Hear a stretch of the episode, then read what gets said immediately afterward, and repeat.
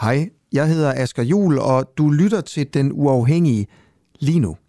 Du skal bare lige huske, at vi sender live hver morgen fra 7 til 9 på vores app. Og på appen kan du også finde nogle af vores andre programmer, der kun er for medlemmer. For eksempel podcasten Spionchefens Hemmelighed, hvor jeg prøver at finde ud af, hvorfor spionchef Lars Finsen er sigtet for at lægge statshemmeligheder. Hvad mener politiet, han har lægget? Hvorfor ordnede man egentlig ikke sådan det her i hemmelighed bag gardinerne? Hvilken rolle spillede Mette Frederiksen egentlig, og hvem er Lars Finsen? Nå, ikke mere om alt det. Du kan høre det i podcasten. Download vores app og bliv medlem, hvis du vil høre for eksempel det her program. Ja, og så slipper du i øvrigt også for den her irriterende besked i din daglige nyhedspodcast.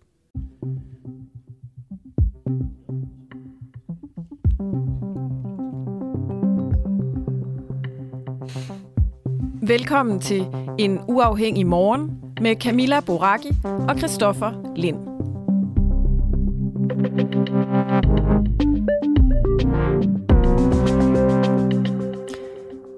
En morgen, hvor vi skal snak om mink, Kristoffer. Det kunne man ellers tro øh, var en æra, der var slut. Ja, vi taler altså med formanden for Danske Minkavler, han hedder Tage øh, Pedersen, og vi spørger ham, om regeringen i virkeligheden slog minkervævet ihjel. Det er det, vi har hørt. Altså, minkervævet er de facto dødt.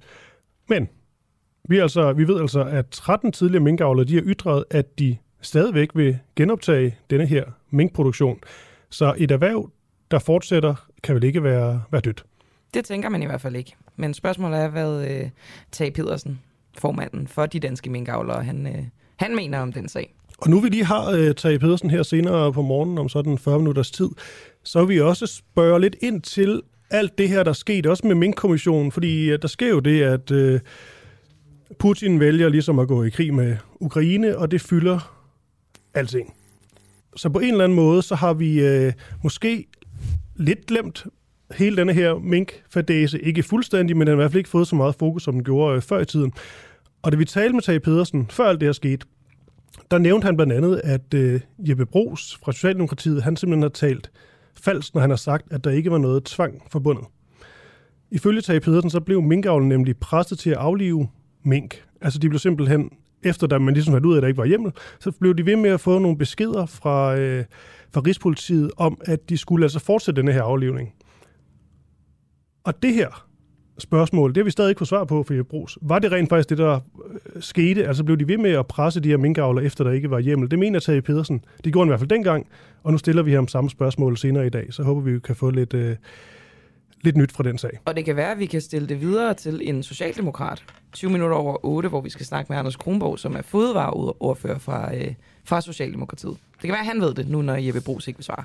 Nå, Kristoffer, vi skal starte et helt andet sted forbliver øh, danske diplomater smidt ud af Rusland. Det er jo sådan, at øh, 15 russiske diplomater er blevet udvist, og de har nu 12 dage til at forlade Danmark, fordi de ifølge regeringen er mistænkt for at være spioner. Og øh, konsekvenserne kan ifølge ham, vi skal tale med nu, blive, at russerne de simpelthen gengælder denne her handling. Martin Markusen, du er professor i offentlig forvaltning på Københavns Universitet. Spionerer Danmark også i Rusland, ligesom russerne gør her? Og godmorgen. Ja. Der er der ikke så meget svar. øh, tænker ikke det, er fordi at Martin Markusen ikke vil svare. Vi har også fået at vide, at han er på. Men øh, der er et eller andet med teknikken åbenbart. Så kan jeg måske lige fortælle, at øh, den russiske ambassade har skrevet i et svar til politikken, at det her med, at vi sender 15 øh, diplomater ud, så siger de, det kommer ikke til at forblive ubesvaret. Det er jo, det er jo sådan en uhyggelig udtalelse på en eller anden måde. Jeg ved ikke, om det er det... Altså, det hvad, hvad lægger du i sådan en udtalelse? Jamen, det er jo så enten, at det bliver gengældt, og at vores diplomater bliver, øh, bliver smidt ud. Eller også er det noget andet, jeg ved det ikke. Altså, jeg har det jo sådan lidt med, med russerne lige for tiden, at det er måske sådan lidt svært at, at tolke på, hvad, hvad, hvad de siger. Nå, Martin Markusen, er du med os? Ja, det er jeg i hvert fald. Så kan du måske svare på, altså spionerer Danmark øh, i Rusland? Jamen altså, der er jo en hård, fin grænse mellem øh, spionage og, øh, og diplomati. Som der står i Wiener-konventionen, så handler diplomati jo i stor udstrækning om at øh, indhente på enhver lovlig måde oplysninger i, mod, i modtagerstaten, altså i tilfælde her Ukraine. Og hvad er egentlig en, øh, en lovlig efterretningsvirksomhed? Det er jo en, jern, en meget fin grænse. Øh, hvis du sidder på en øh, restaurant og overhører en samtale, hvor det bliver afhøret, øh, af, afsløret nogle hemmeligheder, og du viderebringer dem, har du så indhentet dem på ulovlig vis? Det kommer det an på, om du gjorde det målrettet, eller om du sad der tilfældigt. Nej, det kommer ikke an på det. Det kommer an på, hvorvidt modtagerstaten øh, vurderer, at der er altså tale om en statshemmelighed, som på ulovlig vis er viderebragt. Der er ikke nogen klare definitioner på det her, og det kan altså vel man give op til 16 års fængsel i Danmark og, og, og spionere. Det er en alvorlig anklage, som Jeppe Kofod er kommet med her mod de russiske øh, spioner. Og, øh, og det er en relevant diskussion at, og, og have om, øh, øh, om hvor grænsen mellem diplomati og, og, og spionage egentlig er i praksis. Så, så man ved ikke, at det måske er gode grunde, når vi snakker spioner, men man, man ved ikke med nogen sikkerhed, om Danmark har spioner i Rusland? Fordi det tænker jeg umiddelbart, at det må vi jo vel have. Ja, det vil vi have. Det er jo altså Forsvars efterretningstjeneste, der, der, står for, der står for den del. Øh, og øh, det har vi altid haft. Alle lande har spioner i uh, hinandens lande. Øh, øh, det, er, det, er, det er en del af, af verdenspolitikken, kan man sige, at det forholder sig på den måde. Så øh, det er en del af spillets regler. Og man kan sige, lige nu er det måske højst relevant at have danske russiske spioner i, øh, i Rusland. Så når, når den russiske ambassade går ud og siger det her med, at vi udviser deres øh, diplomater, det kommer ikke til at forblive ubesvaret. Kan vi så forvente, at danske diplomater og måske spioner bliver øh, udvist af Rusland også? Ja, ja, det er ingen tvivl om, at, danske øh, diplomater bliver, bliver udvist af, af, af Rusland, og det, det er et problem for os øh, først og fremmest. Fordi som du siger, netop under sådan en, en konfliktsituation er det, er det ganske enkelt nødvendigt at, øh, at forstå, øh, hvad der sker på gader og stræder i, øh, i, i Rusland. Og, øh, og det er en øh, efterretningsvirksomhed, som, øh, som øh, vi bygger jo, vi tager, vi træffer beslutningen på baggrund af simpelthen. Altså jo færre diplomater vi har i Rusland, jo, jo færre muligheder er der for at vi kan indhente øh, den information, som vi har brug for for at vurdere situationen i Rusland. Øh, hvorvidt vores øh, diplomater, der er udsendt på ambassaden derovre, overtræder den her fine grænse, der er mellem øh, lovlig og ulovlig efterretningsvirksomhed, det, det er jo op til russerne at vurdere det til et, et hvert tidspunkt. Men der er ingen tvivl om, at, at det er en central opgave for diplomatiet at skrive de her indberetninger hjem til København, øh, som nogle gange er klassificeret, og nogle gange er direkte hemmeligstemplet. og hvad der står i dem, det kan vi ikke vide noget om. Men, men der er ingen tvivl om, at øh, årsagen til, at de er hemmelige stemte, det er, øh, at der står nogle, nogle meget sensitive øh, oplysninger i de dokumenter. Hvad, hvad Så, tror du, det russiske modsvar øh, vil være? Det, det, det plejer at være sådan med, med russerne, at de svarer en til en. Altså, når, når vi øh, for et par år siden øh, hjemsendte to-tre diplomater til Rusland, så hjemsendte de også øh, to-tre af vores diplomater til, øh, til Rusland. I det, I det tilfælde her, hvor vi har udsendt 15 af deres, altså hjemsendt 15 af deres diplomater, altså 50 procent øh, af, af de akkrediterede diplomater på den, på den russiske ambassade. Det, det er en meget stor øh, aktion. Ja, så, vil, så, kan vi, så, kan, så kan russerne jo ikke hjemsende 15, øh, fordi vi, så mange er der ikke engang på den danske øh, ambassade. Der er vel 8-10 stykker, øh, der er øh, akkrediterede diplomater på den danske ambassade. Så jeg vil tro, at, at de, de udsender øh, halvdelen af dem, vi har. Og så har vi altså en, en lille, øh, lille ambassade tilbage på en, en 4-5 stykker, som skal passe Rusland, men altså også alle randstaterne, alle standstaterne, som man siger, øh, der er omkring Rusland og Belarus, det passer ambassaden i Moskva også. Så det, de, er, de er overbelastet, og det, i praksis kan man ikke sige, at, at det er, er en, en, en stab, som har en kapacitet, der gør, at, at vi får den information fra Rusland, vi, vi har behov for. Men man kan sige, at de får måske heller ikke den information fra Danmark, som, øh, som de har behov for. Kan det ikke, at det er måske lidt for simpelt, men du ved, komme ud på et på en eller anden måde? Altså, Øhm, de får ikke lov til at gøre det, de skal i Danmark, og vi får ikke lov til at gøre det, vi skal i jo, Rusland. Jo, altså her, altså det, der, der er forskel. Altså en smart sanktion, det er jo den, der, der, der, der, der rører russerne mere, end den rører os.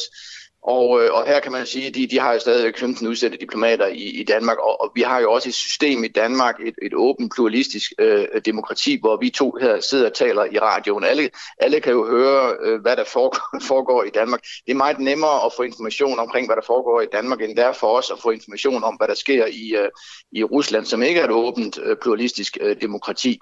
Øh, så derfor, vi skal arbejde hårdere for at få den her information, end russerne skal, og det skal vi gøre med en meget mindre øh, stab, end, end den russerne har til rådighed. Jeppe Kofod, udenrigsministeren, er ligesom ude at sige, at, øh, at de ligesom bliver sendt ud, fordi det udøver spionage på dansk jord. Jeg sad bare lige og tænkte over, kan det ikke også være en dårlig undskyldning? Jo, det, det er jo, altså, det vi ikke ved noget om, og det, det, der, der taler vi lidt i tog og gætter os lidt frem. Vi ved jo ikke, om Jeppe Kofod har sat navn på de 15 diplomater. Det tvivler jeg nu på, øh, at, at han har. Han, det vil sige, han har ikke konkrete øh, beskyldninger. Øh, nej, fordi det, det, han jo, nej, fordi det han jo siger, det er, at han ligesom ikke kan komme ind på karakteren af denne her spionage, men han ja. kalder det et angreb på dansk sikkerhedsarkitektur. Ja, Præcis, ja. Altså hvis han havde kunne sætte, sætte 15 navne på, det tror jeg nu ikke, han har gjort. Jeg tror, han har bedt ambassadøren Barbin om at uh, vælge 15 af hans, hans, hans, hans, hans personale og, og hjemsende den. Man kan sige, at hvis det er sådan, at det er rigtigt, at de er spioneret i Danmark, så, så er det jo altså, altså det er en meget, meget alvorlig anklage, så mm. er det jo en historisk diplomatisk skandale, som jo nok egentlig også burde, burde fremkalde, at selve ambassadøren blev hjemsendt, og det, det ja. bliver han jo altså ikke. Men hvis, så, så derfor, ja. Men hvis det ikke er rigtigt, at de har spioneret, så er det vel også en skandale, man sender en hjem på, på den baggrund? Ja, både ja og nej. Altså man kan sige, at vi lever i et retssamfund, hvor vi gerne, når det er sådan, man øh, skyder om som er beskyldninger til højre og venstre, gerne skal have en, en begrundelse. Men i Wienerkonventionen, som, som, øh, som, som regulerer de diplomatiske relationer, der står der faktisk, at man helt uden begrundelse kan hjemsende, hvem man har lyst til. Altså erklære nogle personer non grata i Danmark, og det behøver man ikke give begrundelse for. Her har han så altså valgt at give den her begrundelse. Det er altså spioner, vi har gået rundt her i, øh, i Danmark. Altså i andre øh, europæiske lande, øh, Tyskland eksempelvis, som også øh, hjemsender en, en, en flok, øh, der har man brugt nogle, nogle lidt andre begrundelser. Øh, for eksempel, at, at spioner de er til fare for de ukrainer, der befinder sig i, øh, i Tyskland. Så der er nogle forskellige begrundelser, man bruger rundt omkring i Europa for at sende dem, for at sende dem hjem. Men i princippet, i den diplomatiske verden, behøver man ikke at bruge nogen begrundelse man må bare sige, at når man kommer med sådan en hård beskyldning, at, at der løber 15, altså 15 mm. russiske spioner rundt, så vil man nok forvente, fra dansk side i hvert fald, at få en eller anden forklaring på, hvad, hvad er det egentlig, der, der er foregået øh, her i Danmark, og hvorfor de ikke blevet smidt ud før. Og det er jo altså, spørgsmålet, hvis vi... om, øh, om det kommer på, på bagkant. Martin Markusen, øh, tak for det. Det er helt fint. Professor i offentlig forvaltning på Københavns Universitet. Forskud dag. Hej. Udmatter Københavns Kommune bevidst forældre med handicappede børn. Nu skal det handle om Margit. Margit her, hun øh, søgte kommunal støtte til hendes fysisk handicappede datter. Hendes sag blev så afvist gang på gang. Og det var altså selvom hun kunne fremvise 29 erklæringer og udtalelser fra læger og specialister. Men nu, fire år efter, der har hun altså vundet sagen mod Københavns øh, Kommune. Og vi kan nu sige øh, godmorgen til med netop Margit, som altså hedder Margit Jonsson. Hun er mor til denne her handicappede datter, og nu altså har vundet denne her øh, sag. Jeg skal lige se, om Margit er med derude. Det tror jeg ikke helt, hun er. Hun bliver sat igennem nu, så jeg kan sige øh, godmorgen til dig, øh, Margit. Kan du høre mig? Ja. Det var dejligt. Godmorgen. Hej. Godmorgen. Godmorgen. Du har vundet denne her, øh, denne her sag. Er det noget, der gør dig glad? Ja, det kan du tro, det er. Det er jo min datter, der har vundet sagen. Det har jo været efter fire og et halvt års øh, kamp med Københavns Kommune, hun har været ude i. Så øh, det er jo meget rørende, kan man sige, at det endelig er sket. Der står godt nok inde på deres hjemmeside, at der er en 10 ugers sagsbehandlingstid. Så øh, derfor virker det lidt voldsomt, at det skulle tage fire og et halvt år. Ja, fordi jeg tænkte også, øhm, når vi stiller det her spørgsmål, så vil du svare ja, men der vil sikkert også være et, øh, et men. Så skal vi ikke bare komme til det men. Hvad er det store men i alt det her? Jamen det store men er jo, at hun er endt ud med at få øh, den støtte og den hjælp, som hun søgte om øh, tilbage i 2018. Øh, hun startede faktisk med at søge i efteråret 2017. Øh, og hun er endt præcis ud med det, som hun søgte om. Det har bare taget fire et halvt år. Margit, hvad har hun... Så det er det store men. Hvad, hvad, altså, når hun ikke har haft Mhm. den her hjælp i øh, de fire år, hvad er det så konkret? Hvordan er det gået ud over hende, hvis du kan blive sådan øh, specifik på, på et eller andet område af hendes liv, hvor hun virkelig har manglet Jamen? Jamen, det kan du tro. Altså, hun er jo et ungt menneske. Hun var 17 år, da hun søgte første gang der tilbage i 18, øh, undskyld, i 17. Og øh, det, der har gjort, det er jo, at hun har været 100% afhængig af mig, som, øh, som er hendes mor jo og slet ikke er, er på samme alder som hende. Det vil sige, hver gang hun har skulle gå ud af sin lejlighed, så har hun været afhængig af, at jeg kunne gå med hende.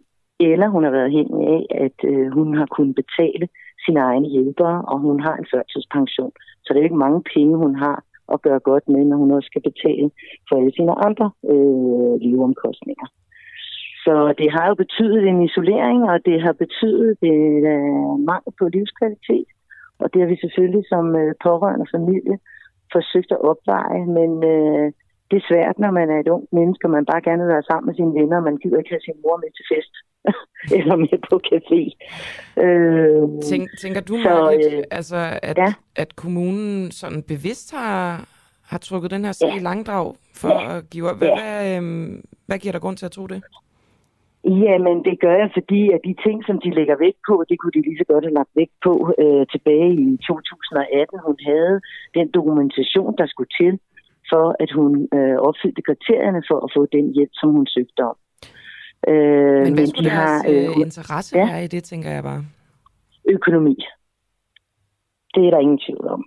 Altså, det er spare øh, hensynet. Det er en ordning, som øh, koster noget øh, for kommunerne, men der er ikke noget alternativ, fordi det ville have kostet lige så meget, hvis hun skulle have fået hjælp på anden måde. Så derfor så øh, handler det om, og hvis man har et øh, budget, øh, hvor man synes, at man skal øh, spare, så handler det om at trække nogle af de her sager, øh, som er omkostningstunge. Det handler om at trække dem i, øh, i nogle år. Hvad er dit Så det er sådan, det, der er øh, sket. hvad, hvad er dit sådan, jeg ved ikke, man skal sige, faglige belæg for at, at sige det her, Margit? Jamen altså, jeg er jo uddannet øh, jurist og advokat, øh, og det vil sige, at jeg har jo siddet med på sidelinjen. Hun har haft sin egen advokat, fordi man er jo som pårørende er man jo følelsesmæssigt øh, berørt af, at ens øh, barn ikke får den hjælp, øh, som de er berettiget til.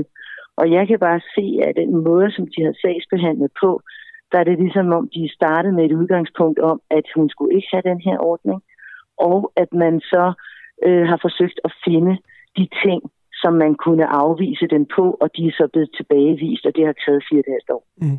Men der er jo også, ved vi vel, mange, som ikke rigtig har helt øh, styr på det, når de laver sådan nogle øh, ansøgninger her.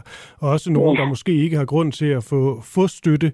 Du er så ikke en af dem, men alligevel er det ikke i orden, at de netop efterspørger en masse dokumentation, før de rent faktisk øh, tildeler en offentlig støtte? Det er helt i orden. Det, man skal gøre, det er bare, at når borgeren oplyser sin sag, og de oplyser den øh, korrekt, så skal man lægge vægt på det. Så skal man ikke begynde at finde på noget andet og spørge om, som man tænker, ej, det kunne man også i øvrigt godt tænke sig at vide, når borgeren engang har påvist, at de opfylder det. Og selvfølgelig skal man kunne dokumentere det. Og det, som bekymrer mig rigtig meget, det er jo, at hvis vi breder det her lidt ud, så de mennesker, der ikke har et stærkt netværk, øh, og har stærke pårørende, der kan stå rundt om dem. Vi skal lige huske, hun var bare 17 år, da hun søger om det første gang. Der går de fleste altså i gymnasiet og går til gymnasiefester.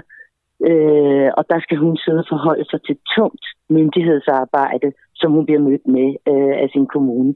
Og hun får ikke nogen vejledning, og hun får ikke nogen rådgivning.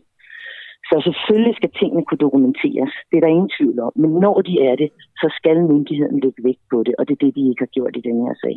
Mm. Så til det spørgsmål, vi startede ud med at stille, altså ud- udmatter Københavns Kommune bevidst forældre med handicappede Altså, børn? Svaret så ja? Altså, det, altså generelt øh, ved, altså der kan jeg jo ikke sige det. Jeg kan sige, at jeg ved, at der er mange, der oplever den her proces. Det er en udmattelseskrig, og man skal holde ved. Og det er der ikke ret mange, der øh, orker, og der er ikke mange, der kan, og der er ikke mange, der har ressourcerne til det. Så ja, det er en udmattelseskrig. Ja. Vi har jo selvfølgelig forsøgt at få øh, en kommentar fra Københavns Kommune. De har ikke haft mulighed for at stille op endnu, men på et tidspunkt, ja. så, øh, så, må det, så må det jo lykkes. Og øhm, Ja, mit bud jeg vil er, bare sige... at de Ja, ikke vil undskyld. sige, at det her det er en udmattelseskrig, og det er alt muligt andre grunde til det.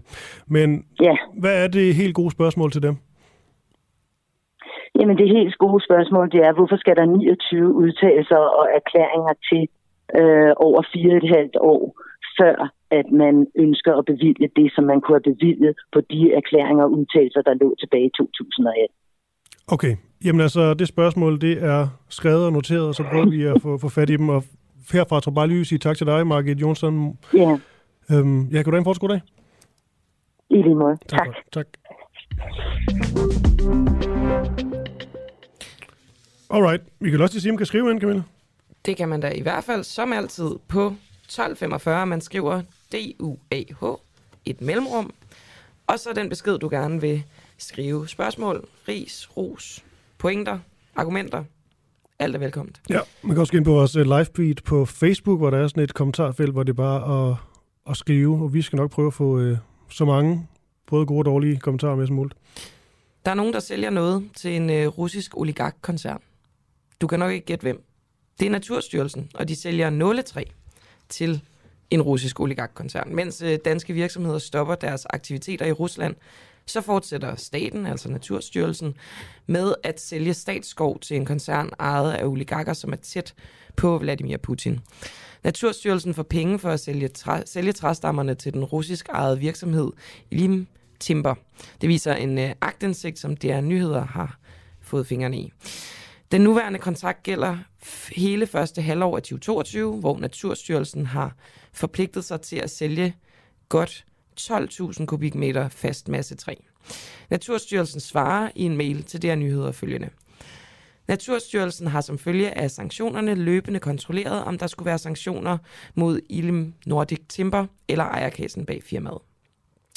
Hverken firmaet eller personerne i ejerkredsen fremgår af sanktionslisterne, hvorfor styrelsen fortsat lever op til den indgåede kontrakt.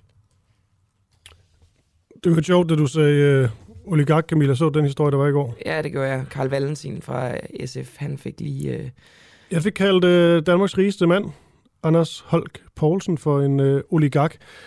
Og så stak det jo helt af derfra.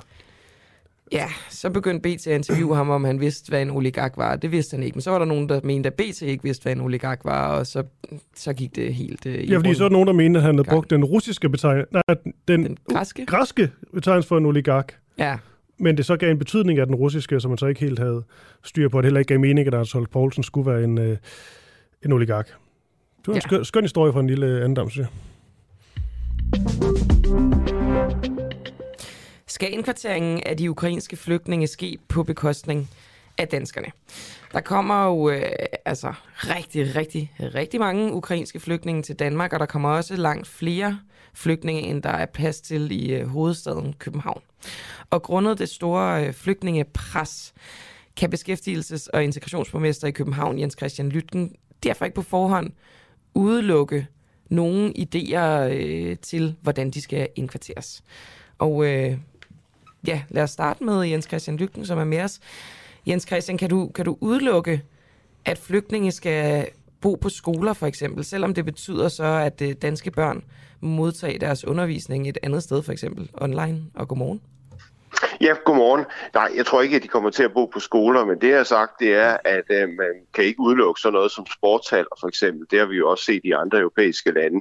Men det vil jo så være til midlertidig indkvartering, hvis der lige pludselig kommer en masse busser til København med ukrainere øh, og øh, alt andet er fyldt op, så kunne man jo godt forestille sig, at det er det, der vil ske. Men øh, jeg har svært ved at forestille mig, at det vil blive indkvarteret flere år i sportshaller, hvis- hvis det er det, I spørger ind til. Men som midlertidig løsning, så kunne jeg godt forestille mig, at det, det kommer til at ske, hvis det lige pludselig er mange tusinde, øh, der kommer på en dag, og hvis der kommer over 100.000 til, til landet.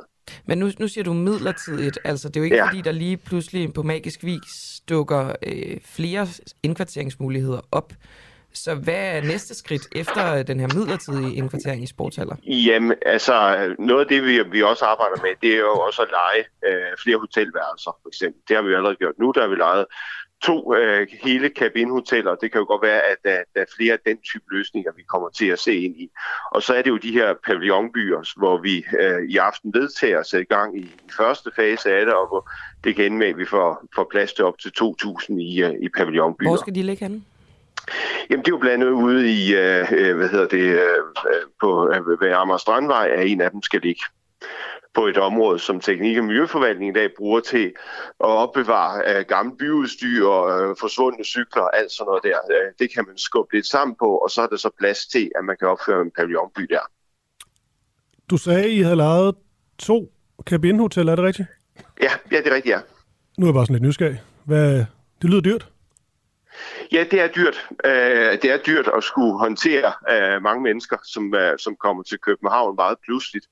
Øh, så, så det koster en del, øh, men der er jo også ligesom en forståelse med staten om, at øh, de her udgifter til øh, ukrainske flygtninge, de bliver, bliver refunderet fra staten, sådan at det ikke kommer til at, at trække modtal. Men det kommer man jo til at se i forbindelse med kommuneaftalen, men, der kommer man ja. til at forhandle det her endeligt. Ja. Men det kommer til at koste øh, penge på den ene eller anden måde. Hvor mange... Det, det gør der hvor meget i, koster i første det, omgang. Hvor meget koster det at lege I første omgang kom... Hvad ja. siger du? Jeg spurgte bare, hvor meget det kostede at lege to, øh, to hoteller. Øh, det, det, øh, det kan jeg ikke oplyse, hvor meget det koster at lege de to der, fordi vi kommer også til at skulle lege flere. Øh, så, så vidt jeg er orienteret, så er det fortroligt, hvor meget det koster at lege øh, kabinhoteller. Det er, en, det er en aftale, vi har haft i forbindelse med corona, som er faktisk forlænget. Så det er de hoteller, vi har brugt til øh, isolation af borgere med, med corona, og som så at sige øh, forlænget aftalen. Og hvem siger du, det er jo ikke for at skulle være farvet her, men hvem er det, du siger, der ender med at betale den, den regning, når man leger massevis af hoteller?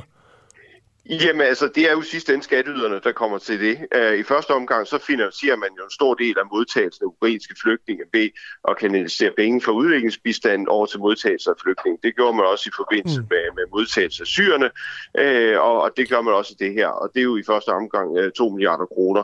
Uh, men det beløb kan jo godt blive meget højere, uh, hvis der kommer 100.000 til landet. Og det er altså skatteydernes penge, det er staten, der refunderer de udgifter, I har. Er der nogen kontrol med, hvor høje de udgifter må være, fordi måske kunne man godt finde en billigere løsning end cap-in-hoteller i virkeligheden.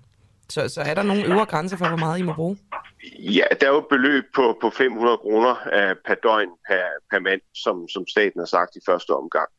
Uh, men der er jo også en anden, man kan sige, der er jo også en vis uh, standard for, hvordan at man skal indkvartere folk. Altså, så, så derfor uh, har vi jo i første omgang taget de øh, steder, vi havde forvejen, så det vil sige blandt andet vores øh, modtagscenter på øh, Utiliervej i, øh, i Valby.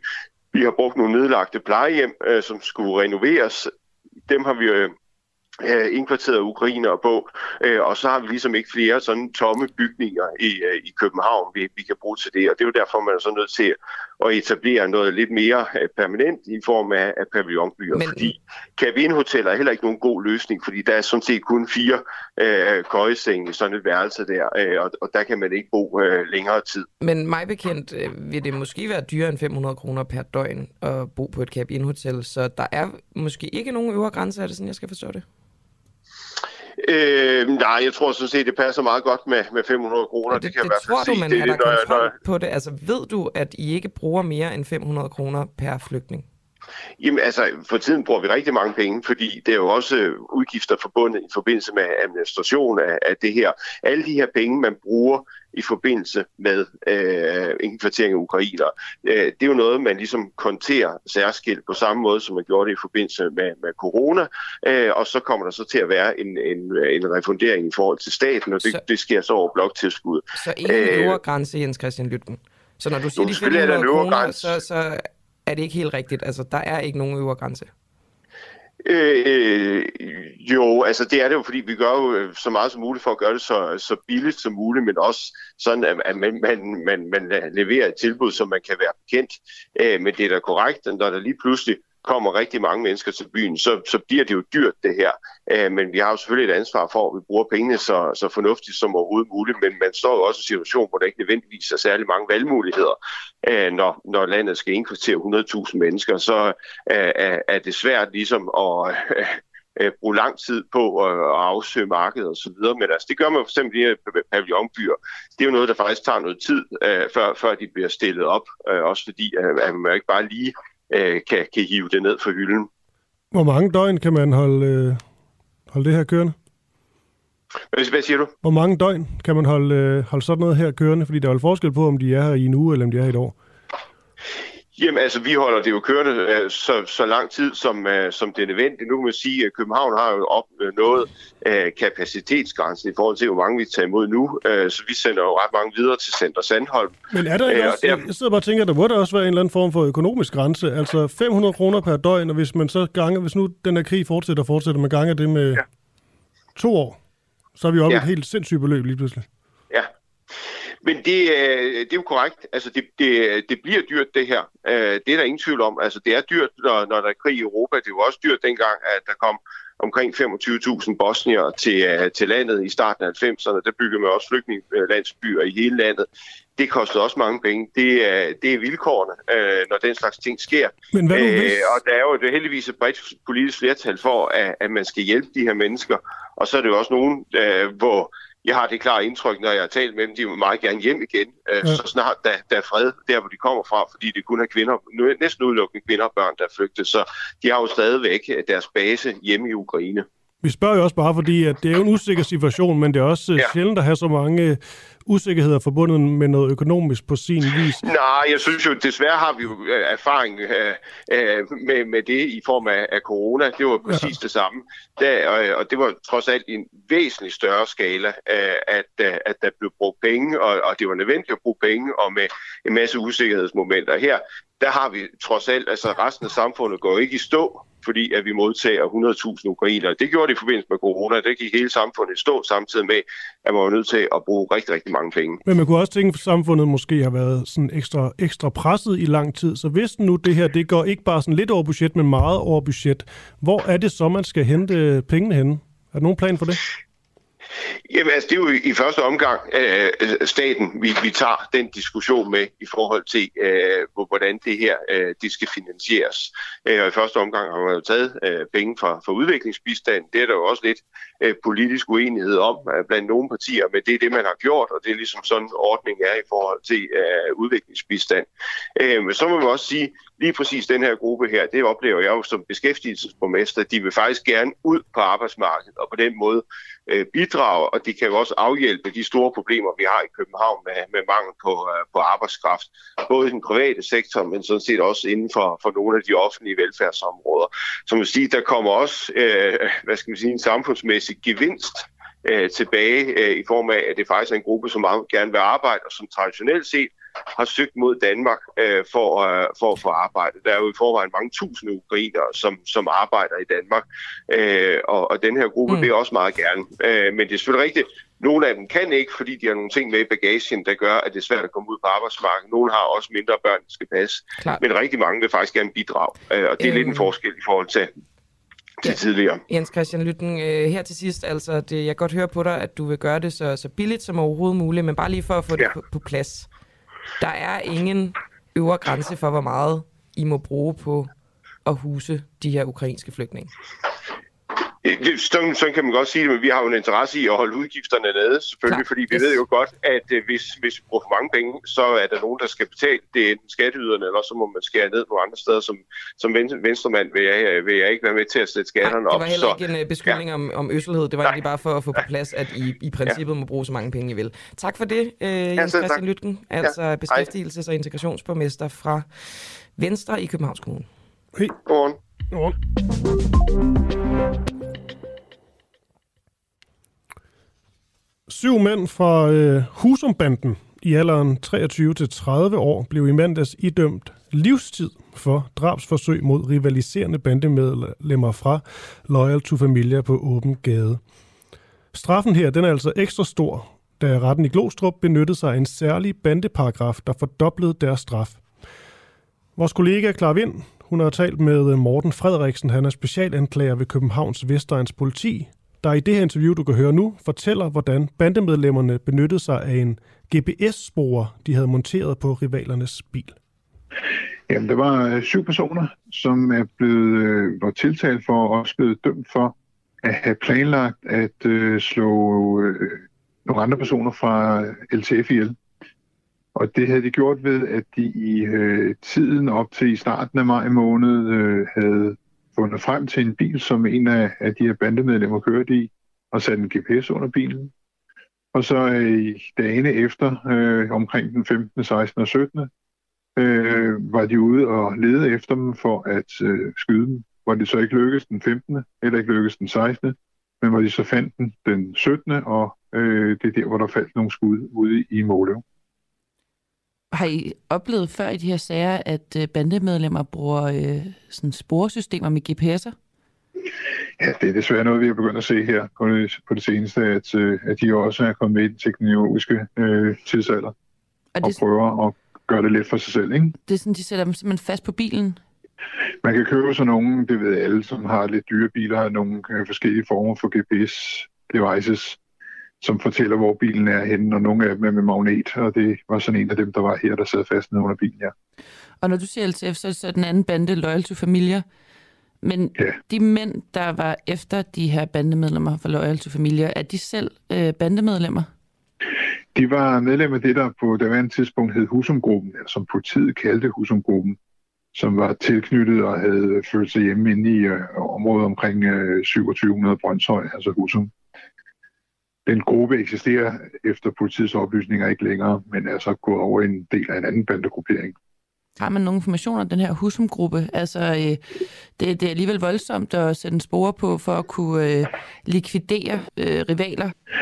I øh, maj, forsommeren, maj-juni måned øh, sidste år, eller i 2020, der var der en del øh, episoder, hvor henholdsvis LTF og Husumgruppen gensidigt forsøgte at slå hinanden ihjel, og der var faktisk et par stykker, der blev dræbt der tilbage. Så det var, øh, der var en, øh, en, en, en række episoder, øh, hvor man fra begge sider var efter hinanden. Øh, præcis hvorfor, det er jo altid svært at sige i de her bandemiljøer, og øh, det er noget, der måske går langt tilbage, øh, og måske noget personligt. Det er ikke noget, vi har været inde på nærmere øh, under sagen, men det er noget, der i hvert fald øh, kulminerede der i, i forsommeren 2020. Så I ved heller ikke helt præcis, hvorfor at de, øh, de gik efter dem dem her gang? Nej, og, og det er jo sådan i de her typer sager, at øh, der er jo ikke særlig mange, der er informative omkring, hvad det er, der er foregået. Hverken dem, der er blevet skudt på, eller dem, der skyder. Så der er jo ikke nogen, der har, heller ikke af de forurettede, der har ønsket at oplyse noget omkring, hvad, hvad det her det gik ud på. Men de har alligevel de har fået syv gange livstid. Det er alligevel syv meget hårde straffe. Hvorfor har alle syv mænd fået livstid? Altså, de har jo øh, syv gange livstid. Det forstået som, at de har fået livstid alle syv. Og det, de øh, i retten lægger til grund, og som vi også har skrevet i vores anklageskrift, det er, at det her det var et planlagt attentat, kan vi kalde det for. Altså, at man som gruppe havde planlagt, at det skulle ske. Planlagt at anskaffe de her GPS'er planlagt at sætte den fast på forrettets bil, været med ved flere lejligheder sådan med forskellige personsammensætninger for at lede efter de, de forrettede. Og så var der nogen, der så på selve dagen, hvor skuddene faldt, øh, var med ude i Måløv og skyde, og nogle andre kørte øh, til, til en anden by med en af de tiltaltes mobiltelefoner for ligesom at give et alibi. Så samlet set har retten vurderet, at alle syv har været med i planlægningen og når man er med i planlægningen af noget så alvorligt, jamen så fanger bordet også for alles vedkommende, for alle handlinger. Det er lidt ligesom, at hvis man planlægger at lave et indbrud, så ham, der står ude på gadehjørnet og holder vagt, han bliver også dømt for ham, der går ind og laver tyveriet. Den her omgang endte med, at der var nogen, der blev dræbt fra Loyal to Familia. Øhm, er, det så, er det så stadig normalt, at man får øh, livstid per person, hvis der ikke er nogen, der er blevet ramt? Altså, nu er det svært at sige noget normalt, og alligevel er det i de her sager, det kan lyde lidt grotesk, men der er sådan rimelig takstmæssige øh, strafpositioner. Øh, Højesteret har været ude at sige, at det er øh, seks års fængsel for et drabsforsøg uden nogen skærpende omstændigheder. Hvis man så samtidig bruger skydevåben, så lægges der et år til, så man på syv år. Og det er retten, der siger, at det skal ikke være gratis at forsøge igen og igen og igen og igen, som man så kunne signalere til bandemiljøet. Så hvis I ikke får fat i dem første gang, så kan I bare tage ud og skyde igen en anden gang eller en tredje gang. Det koster ikke ekstra. Og der siger retten, at det koster mindst to år for hver af de yderligere drabsforsøg. Så altså syv år plus to år giver ni år, plus to år giver 11 år. Og så er der paragraf 81 af den her særlige bandeparagraf, der fordobler straffen. Og så er vi over det maksimum, man opererer med, der hedder 20 år. Og over 20 år hedder det så livstid. Så det er det regnestykke, som retten er kommet frem til, at det er derfor, det skulle være livstid. Okay. Øhm, jeg kan også se, altså der er blevet brugt 26 skud, der er blevet affyret fra en automatisk riffel og en pistol.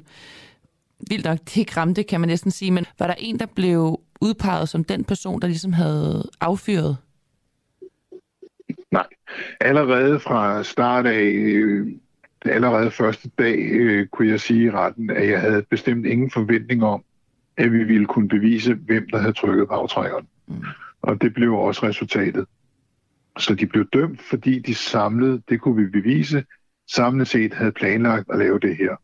Og så var det altså med det argument, at uanset hvilken rolle du havde, så var det en nødvendig rolle for, at planen kunne føres ud i livet, og derfor skulle alle have den samme straf, uanset om det var dig, der stod med automatriflen eller pistolen i hånden, dig, der kørte flugtbilen, eller dig, der sørgede for, at dem, der skød, havde et alibi. Så de, de kunne ikke udpege nogen, fordi der er jo ikke nogen, der vil stikke hinanden, eller hvad? De syv øh, tiltalte nægtede alle sammen at have været måle. Ja. Og derfor kunne de jo ikke vide, hvem der ellers havde været derude. De forurettede øh, havde ikke set det, de var jo maskeret, og de borgere, der var ude på, på Villavejen i Måløv, kunne blot beskrive tre til fire maskerede mænd, som rendte rundt og skød, og havde heller ikke nogen mulighed for at udpege, hvem der havde gjort hvad. Ja, her var det vores øh, kollega Clara Vind, som talte med Morten øh, Frederiksen, specialanklager ved Københavns Vestegns politi, og klokken den er blevet 7.40. Slog regeringen minkervævet ihjel. Efter alle landets mink blev beordret, hedder det, aflivet har 13 tidligere minkavlere nemlig ytret, at de atter ønsker at genoptage minkproduktionen. Og det virker jo ikke som et dødt erhverv så, så fald. Nej. Eller hvad? Nej, men det, jeg, jeg ved det faktisk ikke. Jeg synes, det, det er svært. Øhm, også fordi, at ja, vurderingerne de kommer lidt senere. Og, ja, jeg synes, det er noget råd faktisk at have overblik over.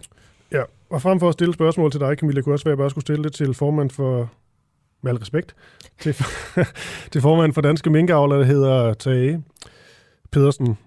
Lad os bare kaste ud i det, Tage. Slog regeringen minkerværet ihjel? Og godmorgen til dig. Ja, godmorgen. Ja, da, da Mette Frederiksen på pressemødet den 4. Øh, november sagde, at alle mink i Danmark skulle aflives, så lå hun også erhvervet. Okay. Du siger ja til, at hun, øh, eller hun, regeringen slog øh, minkerværet ihjel. Men hvis det er tilfældet, hvorfor er der så 13 tidligere minkavlere, som har ytret ønske om at genoptage det erhvervet? Jamen, fra starten blev der sagt, at hvis der var nogen, der ville i gang igen efter det her, så ville det blive mulighed for det. Det er så desværre ikke blevet nu. Det håber, det bliver øh, uh, ret hurtigt, så regeringen træffer den beslutning. Der er 13 ud af 1100, der, der måske går i gang. Der er jo uendeligt lidt.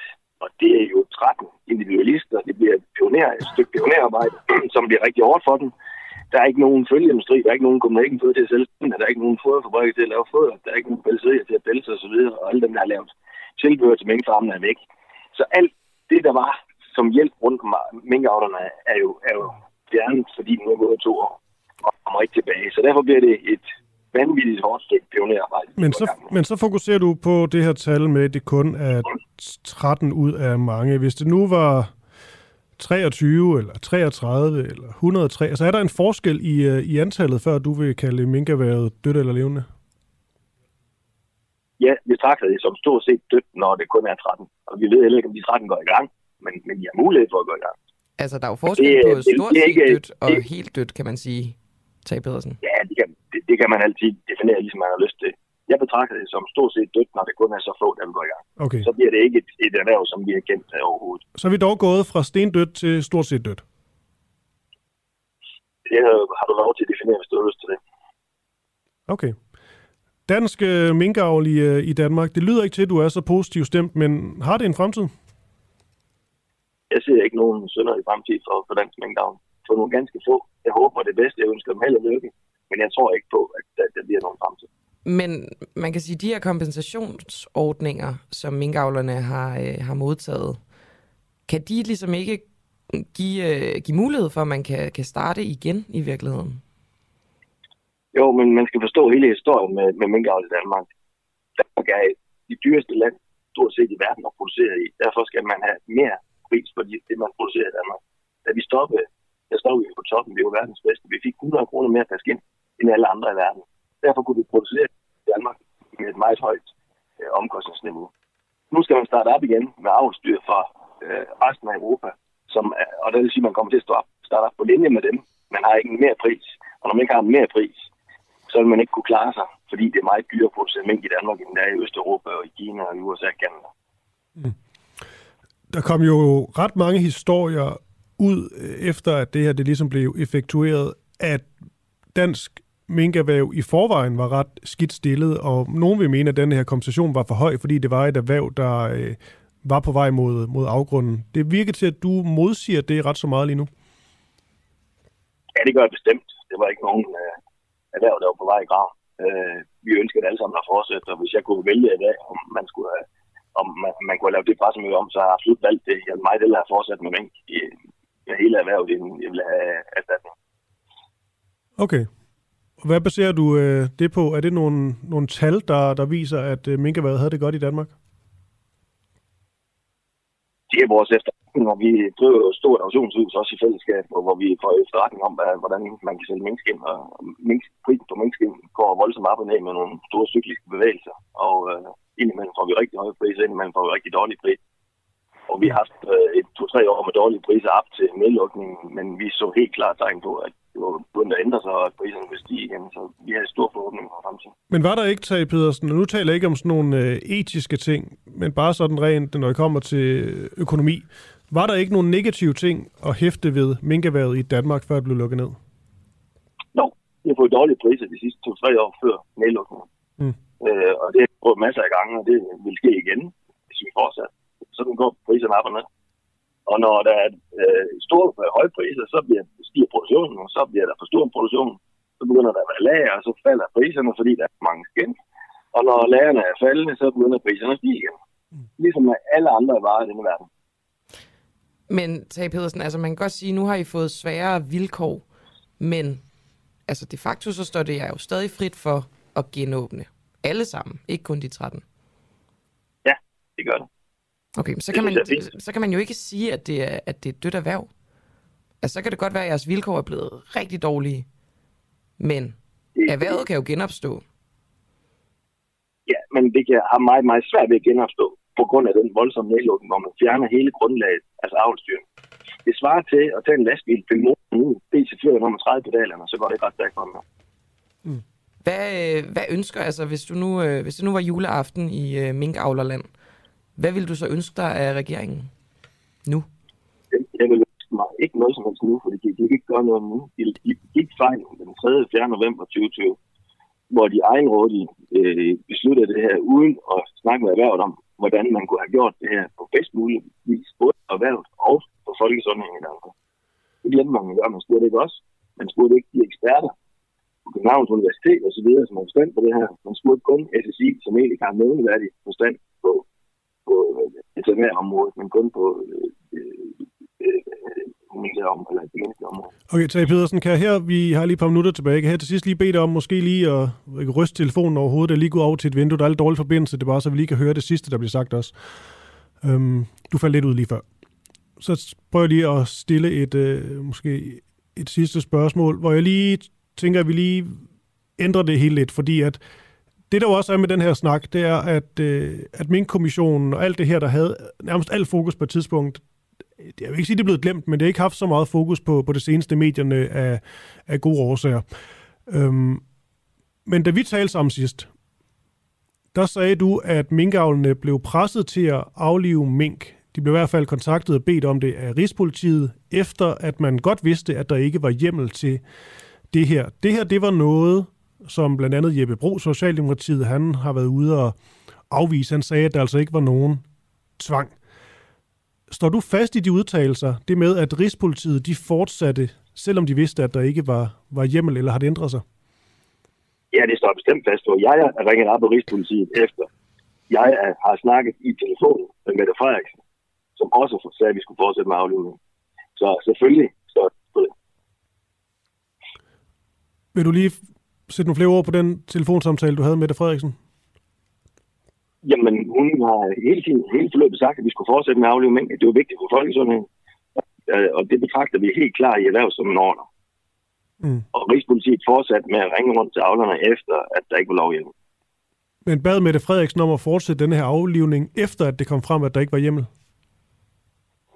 Ja, det mener jeg jo faktisk, hun gjorde i det, i, i det der tv-program, som lige har været, øh, været, været i medierne de sidste par dage. I, i øh, ikke, aften i Danmark, eller der om eftermiddagen, hvor, hvor, hvor hun øh, efter det var kommet frem, sagde, at hun ville gøre det igen, og, og, og det var den rigtige måde at gøre det på. Okay, men hvad med samtalen med dig? Det var inden at det kom frem. Mm. Men, men, men, men øh, nogle dage efter pressen. Okay, men når Jeppe Bro så siger, øh, at der ikke var nogen tvang, og man jo også øh, stansede det, da man fandt ud af, at der ikke var, var hjemmel, så står du fast på, at han enten lyver eller ikke øh, måske ved nok. Jeg tror simpelthen bare ikke, han ved, hvad han snakker om. Okay. Jamen, det er selvfølgelig også en mulighed. Ja. ja. Men du står i hvert fald fast på, at øh, man fortsatte med at blive mere beordret denne her øh, nedslagning af mink. Det står, det står helt fast, og det står også i den der advokatundersøgelse, som er lavet inden min kommission. Okay. Står du også fast på, at det var, fordi du kaldte det dengang for, for tvang, og så skulle man ligesom tale om, hvordan man skulle definere det ord, for det er jo ikke sådan, de stod med en pistol i ryggen på jer. Altså vil du fortsat sige, det var, øh, at minkavne blev tvunget til at, øh, at dræbe deres mink?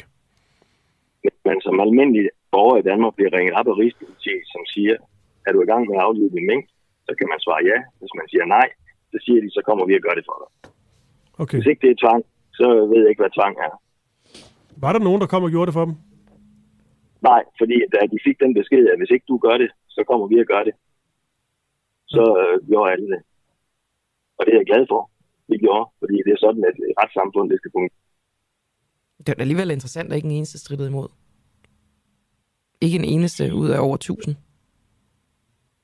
Mm, synes du, det er så interessant, Ja, når man tænker på, at, Altså, at, er at når, når, når, når, når, når, når, når, den regering, der leder landet, står frem på forskellige pressemøder og siger, I skal aflive alle jeres mælk.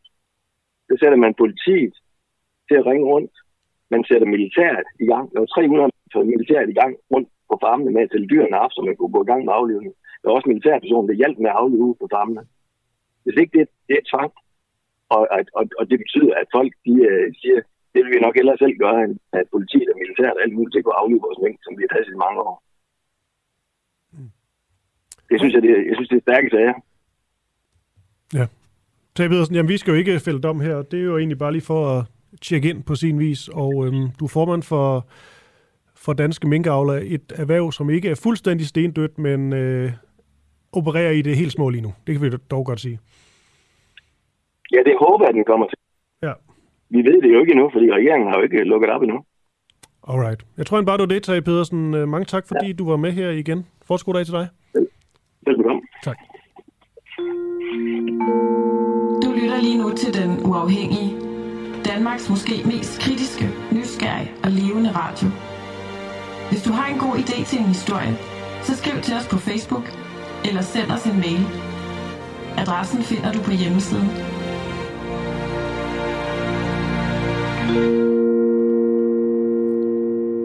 Og så kan jeg måske lige gøre lidt reklame for os selv.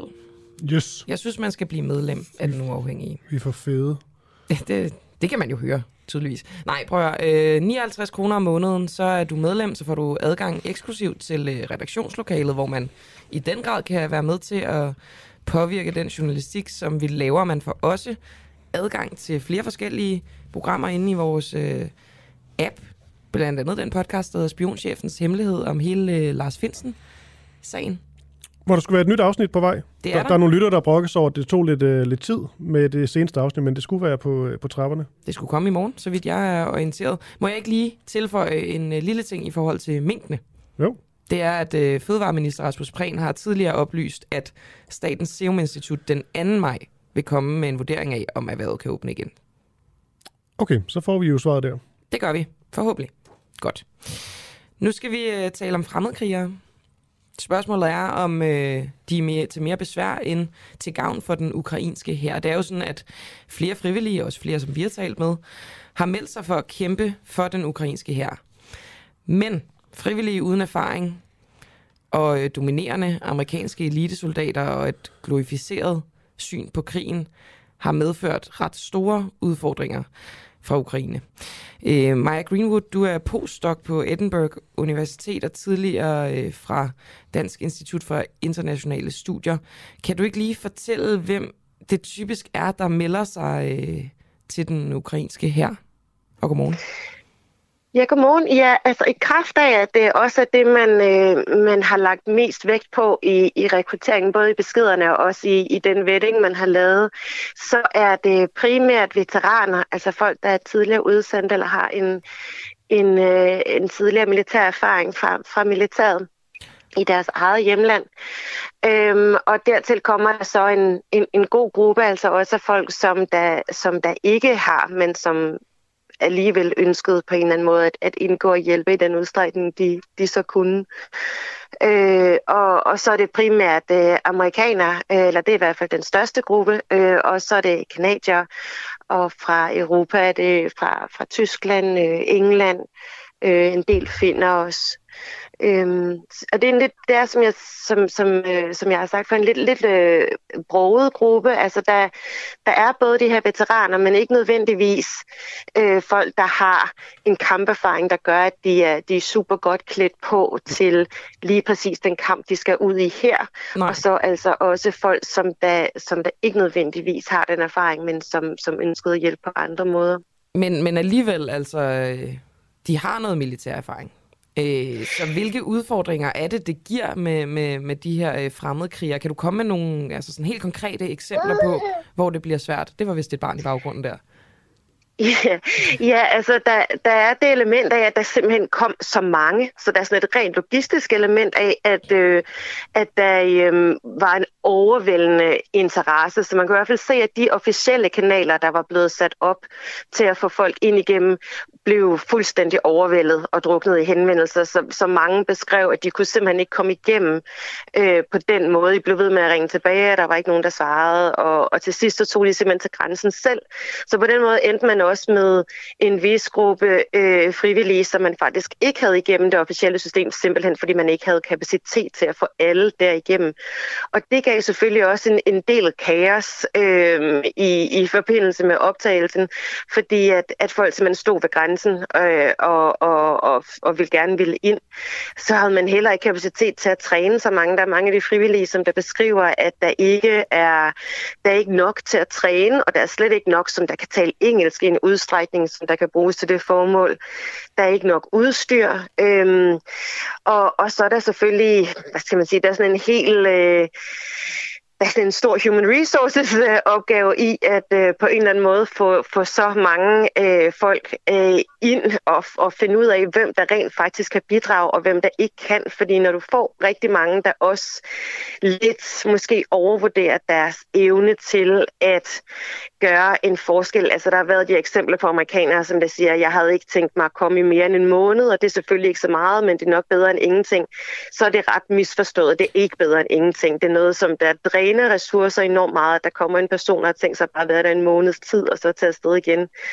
Øhm, så man havde nogle situationer, hvor, hvor, der var, hvor der i hvert fald var mange, der blev afvist også, efter at de var landet. Og så havde man den her kontrakt, man så... okay. Så havde man den her kontrakt, som man bad folk om at underskrive, hvor de faktisk skulle blive i krigen ud.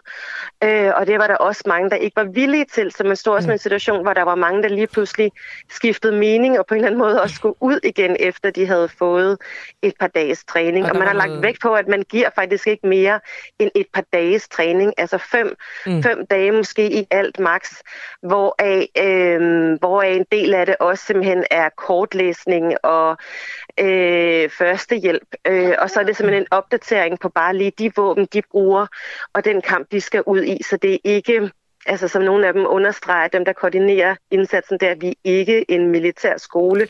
Vi kan lige opdatere noget militær viden, men man skal Så. have den militære viden med selv og kamperfaringen. Flere analyser for din kant, Maja Greenwood, men vil du vurdere, at, øh, at, der er, at det er til mere besvær end gavn for den ukrainske her? Altså, den, har, den står i hvert fald i en situation nu, hvor den er i gang med at prøve at få det, så meget militær kapacitet ud af det, som det er muligt at få. Altså vi har set he, nogle af de første hele delinger, som der kom ud øh, af de her fra fremmedlegionen, der så vi faktisk, at en af de første blev, blev helt afskediget. Alle blev bare sendt hjem, efter de havde været i kamp første gang, fordi det gik op for en, at det bare ikke var en, en funktionel militær Men... deling. Øh, så lige nu står man nok i en situation, hvor man i hvert fald lægger stikken lidt om, så man tager ikke så mange ind, så tager man nogle meget specifikke folk, som man tænker faktisk har en konkret militær kompetence, som faktisk kan hjælpe. Og på den måde kan man måske få det vendt til, at det kan være noget, der kan være mere til gavn. Øh, men, men det vi har set nu er nok, at den primære gavn, der har haft, har været, som, har været, har været en form for symbolværdi, at det har repræsenteret den her, det internationale element i, i krigen, og det har gjort, at det har, hæv, det har hjulpet moralen i, i Ukraine, det har skabt rigtig meget medieopmærksomhed. Ja, for man, man det har... kan vel også tænke, at øh, Vladimir Zelensky ville sige, nu skal I blive væk, hvis det var blevet altså, for overophedet. De, det må vel stadig have en, en større positiv negativ effekt, må man antage, fordi ellers var det jo meget nemt for ham at sige, nu, øh, nu holder det. Altså, man har gjort det nu i hvert fald i rekrutteringen, man har sagt, at folk, der ikke har militær erfaring, skal blive væk. og at, at dem, som der har, skal gå igennem de her officielle kanaler og skal komme med med noget konkret øh, kamperfaring. Så på den måde har man snævret lidt ind, hvem det er, man tænker øh, skal, skal henvende sig. Ja. ja. Jamen tak for det, Maja Greenwood, postdoc på Edinburgh Universitet øh, og tidligere fra øh, Dansk Institut for Internationale Studier med fokus på global sikkerhed og verdenssyn. Selv tak. Hej, du lytter til Den Uafhængige på podcast. Husk, at du også kan lytte med, når vi sender live hver morgen kl. 7 Download vores app, Den Uafhængige, og tryk på play-knappen. Det er helt gratis. Det er egentlig også noget, vi har øh, forfulgt lidt det her helt fra starten, da vi talte med flere danskere, som var på vej i krig, mm. hvor der var jo flere uden nogen som helst militær erfaring. Ja, ingen det, havde betjent et våben før. Nej, det er det. Og det undrede vi os jo også en lille smule over. Den er måske ikke den der øh, vilje, hvis man er meget idealistisk, at Nej. de gjorde det, men hvordan det i praksis kunne blive gavnligt. Og, og der talte vi også netop med nogle øh, militærfolk, som ja. jo sagde, at de formentlig ville gøre mere skade end gavn. Ja, ja. Og øhm, det er måske også det, vi, vi er ved at være. Jeg tænker så også, at der er måske en grund til, at, at man ligesom bare åbnede helt op for alle, fordi der er også en ret stærk symbolværdi i, og det tog jo forsider i alle aviser, at nu er der en mand fra Irland, nogen fra Danmark, altså helt almindelige mennesker, som ligesom opgiver deres familie for at tage ned og slås. Det ser stærkt ud. Ja, det havde jeg faktisk ikke tænkt over. Det er du fuldstændig ret i. Ja, jeg har du har en hjerne. fuldstændig ret. Og så for det, og direkte videre til, øh, til atombomber. Vi skal nu tale med Claus Mathisen. Han er lektor i russisk ved Forsvarsakademiet. Og det er i forhold til Putin, som jo gentagende gange har truet med at bruge atomvåben, hvis Vesten altså kommer ukrainerne til undsætning. Og Camille, det vi jo spørger Claus om, det er vel sådan mere konkret, altså hvad der vil ske med sådan en atomkrig, hvordan det rent faktisk kan fungere, men vel også hvad Putin han kan gøre. Skal han bare trykke på en knap, og så er vi i gang? Ja, ja. Er vi ude i altså, padehattebomben, eller er vi, er vi nede i sådan nogle taktiske atomvåben? Det er sådan lidt svært at, at, at danse overblik over. Findes der stadig en rød knap? Ja. Godmorgen, Claus. Jeg vil gerne vide. Ja, ja godmorgen. Øh, jamen, øh, nej for nu at sige det. Øh, der findes ikke en sådan rød knap. Der Nej. findes uh, sådan set heller ikke det, man kalder atomkufferten. Atomkufferten, den her kuffert, som uh, den russiske og også den amerikanske præsident går med, det er, de er symbolske. De er et symbol på, at det er præsidenten, der i den sidste ende kan tage stilling til, om der skal anvendes nukleare våben. Uh, men det er heller ikke en beslutning, han kan tage alene. Uh, vi ved ikke nøjagtigt, for eksempel for Ruslands vedkommende, hvor mange personer, der ligesom skal være enige om at sige ja, men vi vurderer vurderer, det i hvert fald er mindst tre. Okay. Jeg sad og tænkte over noget, øh, Claus Mathisen. Nu får du altså nogle af de måske gode, måske dumme spørgsmål her. Altså, man taler meget om, om Putin og hvad han ligesom har af arsenal af atomvåben osv. Hvis du nu siger, mm-hmm. at, øh, at NATO eksempelvis kommer ham i forkøbet, begynder at bombe først. Han når at smide en bombe, og så smider man atomvåben og nærmest prøver at sønderbombe øh, Rusland. Hvad kan han så nå at gøre? Altså, kan han med det samme ligesom aktivere det, og så kan han fyre et øh, atomvåben afsted mod, lad os bare sige, eksempelvis USA? Altså, kan han, kan han gøre det inden for 5-10 minutter? Altså, jeg tror, vi lige skal starte med at skælne mellem taktiske atomvåben og så strategiske atomvåben, fordi det, du spørger om der, det har nok mest med strategiske atomvåben at gøre. Og der er det sådan, at der er så mange øh, nukleare sprænghoveder på så mange fremføringsmidler, det vil sige raketter eller ubåde mm. eller fly, at øh, man er helt sikker på, at hvis den ene starter et angreb, med at ramme så meget som overhovedet muligt, så er der stadigvæk nok tilbage til, at man kan lave et gensvar, der udsletter den anden. Og det er hele ideen i denne her afskrækkelses idé, der ligger øh, i de nukleare våben, nemlig at hvis man begynder at bruge dem, så bliver man også selv udslettet. Og det har sådan set været det, der har opretholdt en form for fred, for eksempel under den kolde krig i hvert fald, hvor man overhovedet ikke har anvendt nukleare våben siden 2. verdenskrig, altså i Hiroshima og Nagasaki. Mm. Var det kun den ene? Det, ja. Ja, altså det, og det, det princip, det kaldte man med en meget, med en meget rammende forkortelse for MAD, altså MAD, som står for Mutual Assured øh, Destruction. Altså at man gensidigt var sikker på, at man kunne udslette den anden, hvis den ene begyndte. Wow. Det lyder, det, altså for mig lyder det som det sikreste i verden. Ja, altså, det er i hvert fald et rimelig sikkert resultat, der kunne komme ud af det. Nu er der jo ingen, der siger, at man... Øh, jeg absolut... mener mere i forhold til, at man holder hinanden i skak på den måde.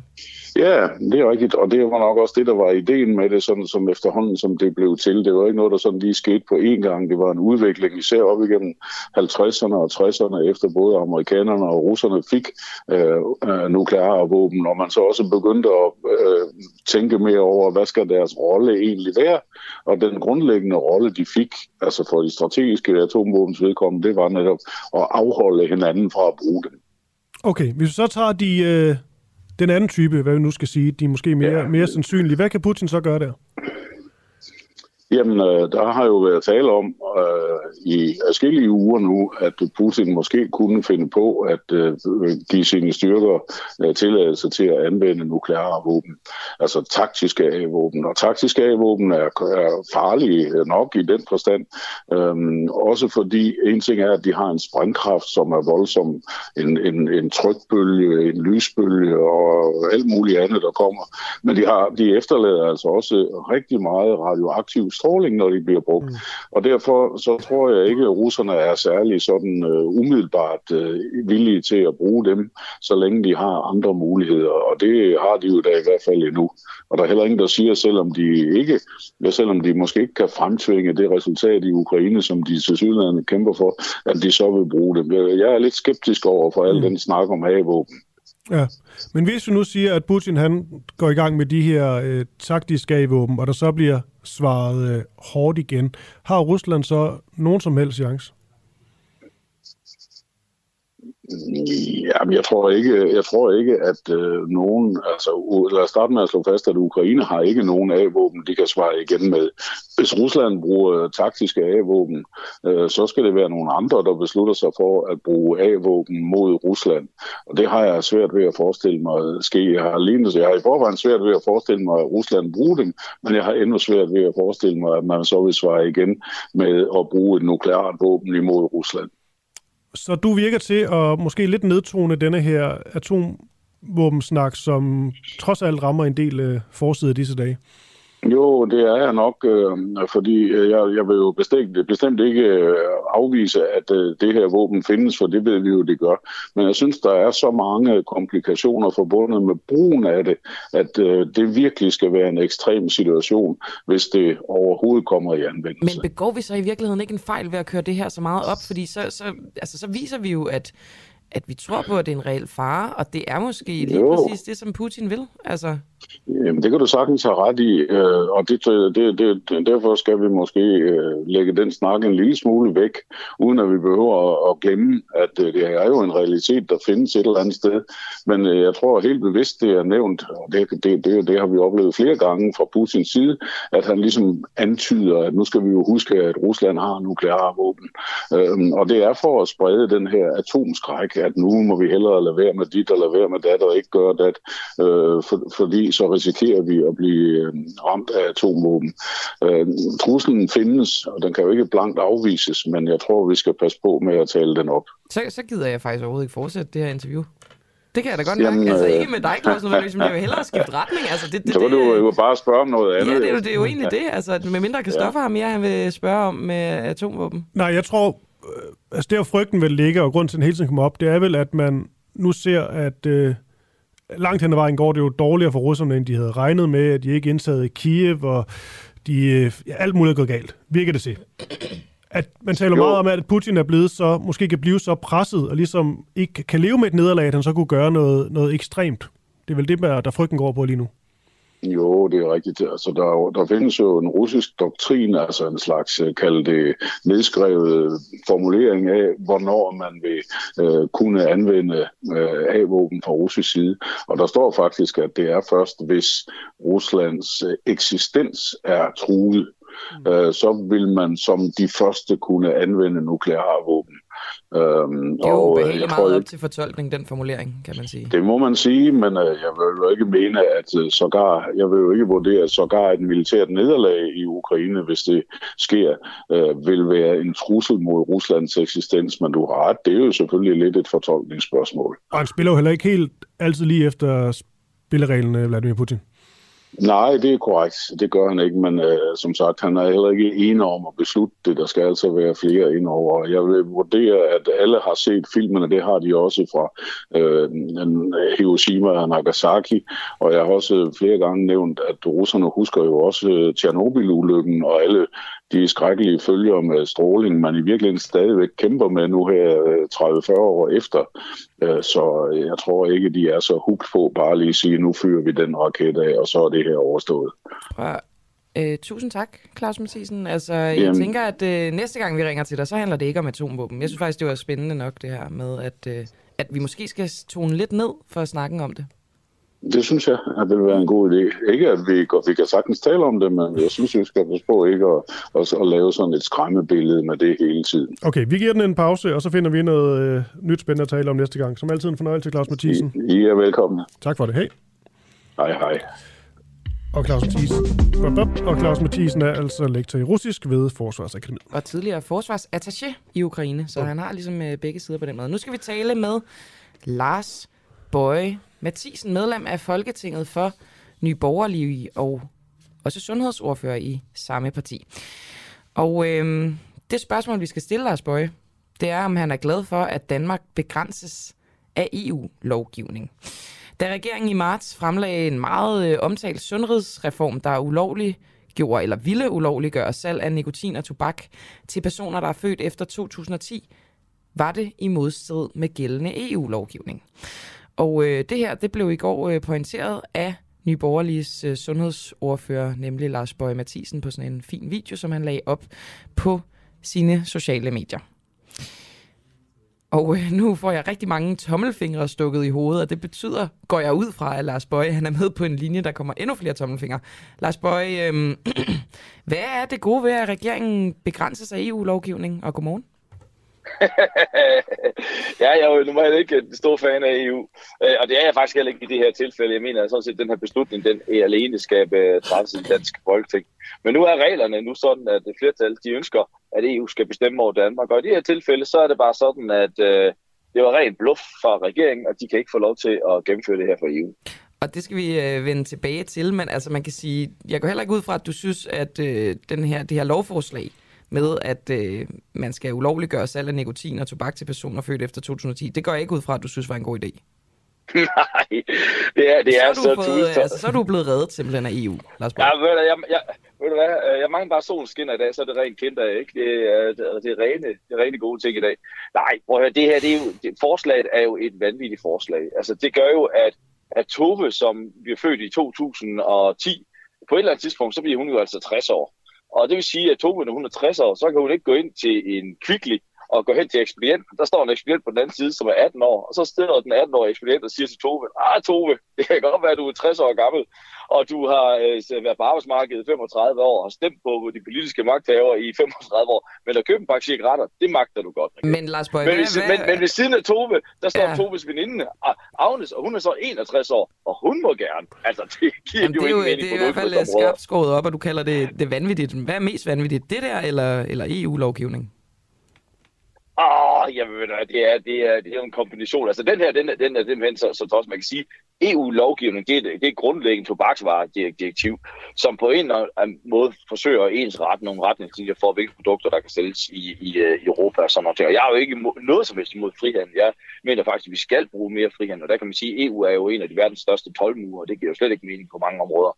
Så, så på den måde, så, så øh, øh men øh, nogle ensrettede nogle regler om erhvervsliv, øh, synes jeg så set er fordel. Men at øh, EU skal bestemme øh, omkring, øh, hvilke produkter vi må sende i Danmark, og hvornår vi skal gå på barsel, og øh, lurer mig, om de ikke også snart begynder at snakke om den her mindste løn. Den, øh, den bryder, bryder regeringen heller ikke så om, men den kommer også.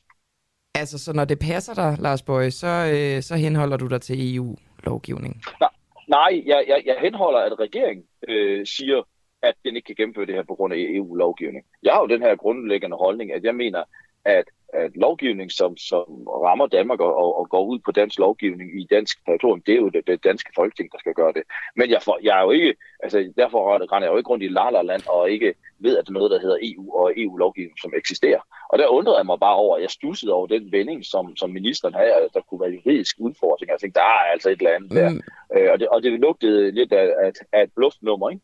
for at, at komme for at fortælle, at den her sundhedsreform reelt ikke, ikke er en reform, men bare nogle små justeringer. Eller gør det? Øh, og- fordi altså, jeg, jeg kunne godt tænke mig at spørge dig, om du synes, vi, skulle, vi skal følge EU-lovgivning, for det ville jo ikke være første gang, at vi, vi brød det. Altså, det har vi set mange eksempler på, urene svinetransporter, overvågning, ligestilling, fe- fetaost, alt muligt, ikke? hvor vi har brudt EU-lovgivning. Så, så synes du, at vi skal overholde EU-lovgivning, eller ikke? Nej, nej, jeg synes nu ikke, der er mange eksempler på, at Danmark har, har brudt E- EU, EU-lovgivning. Jeg er lige. Øh, ja, men det, er- det er et par stykker. Øh, men, men, øh, jeg, Ej, det men, øh, nej, jeg, sy- Ja, jamen det, jeg synes heller ikke særligt, det, det, det rammer, hvis du tænker på, vi hvor mange år vi har været medlem af EU.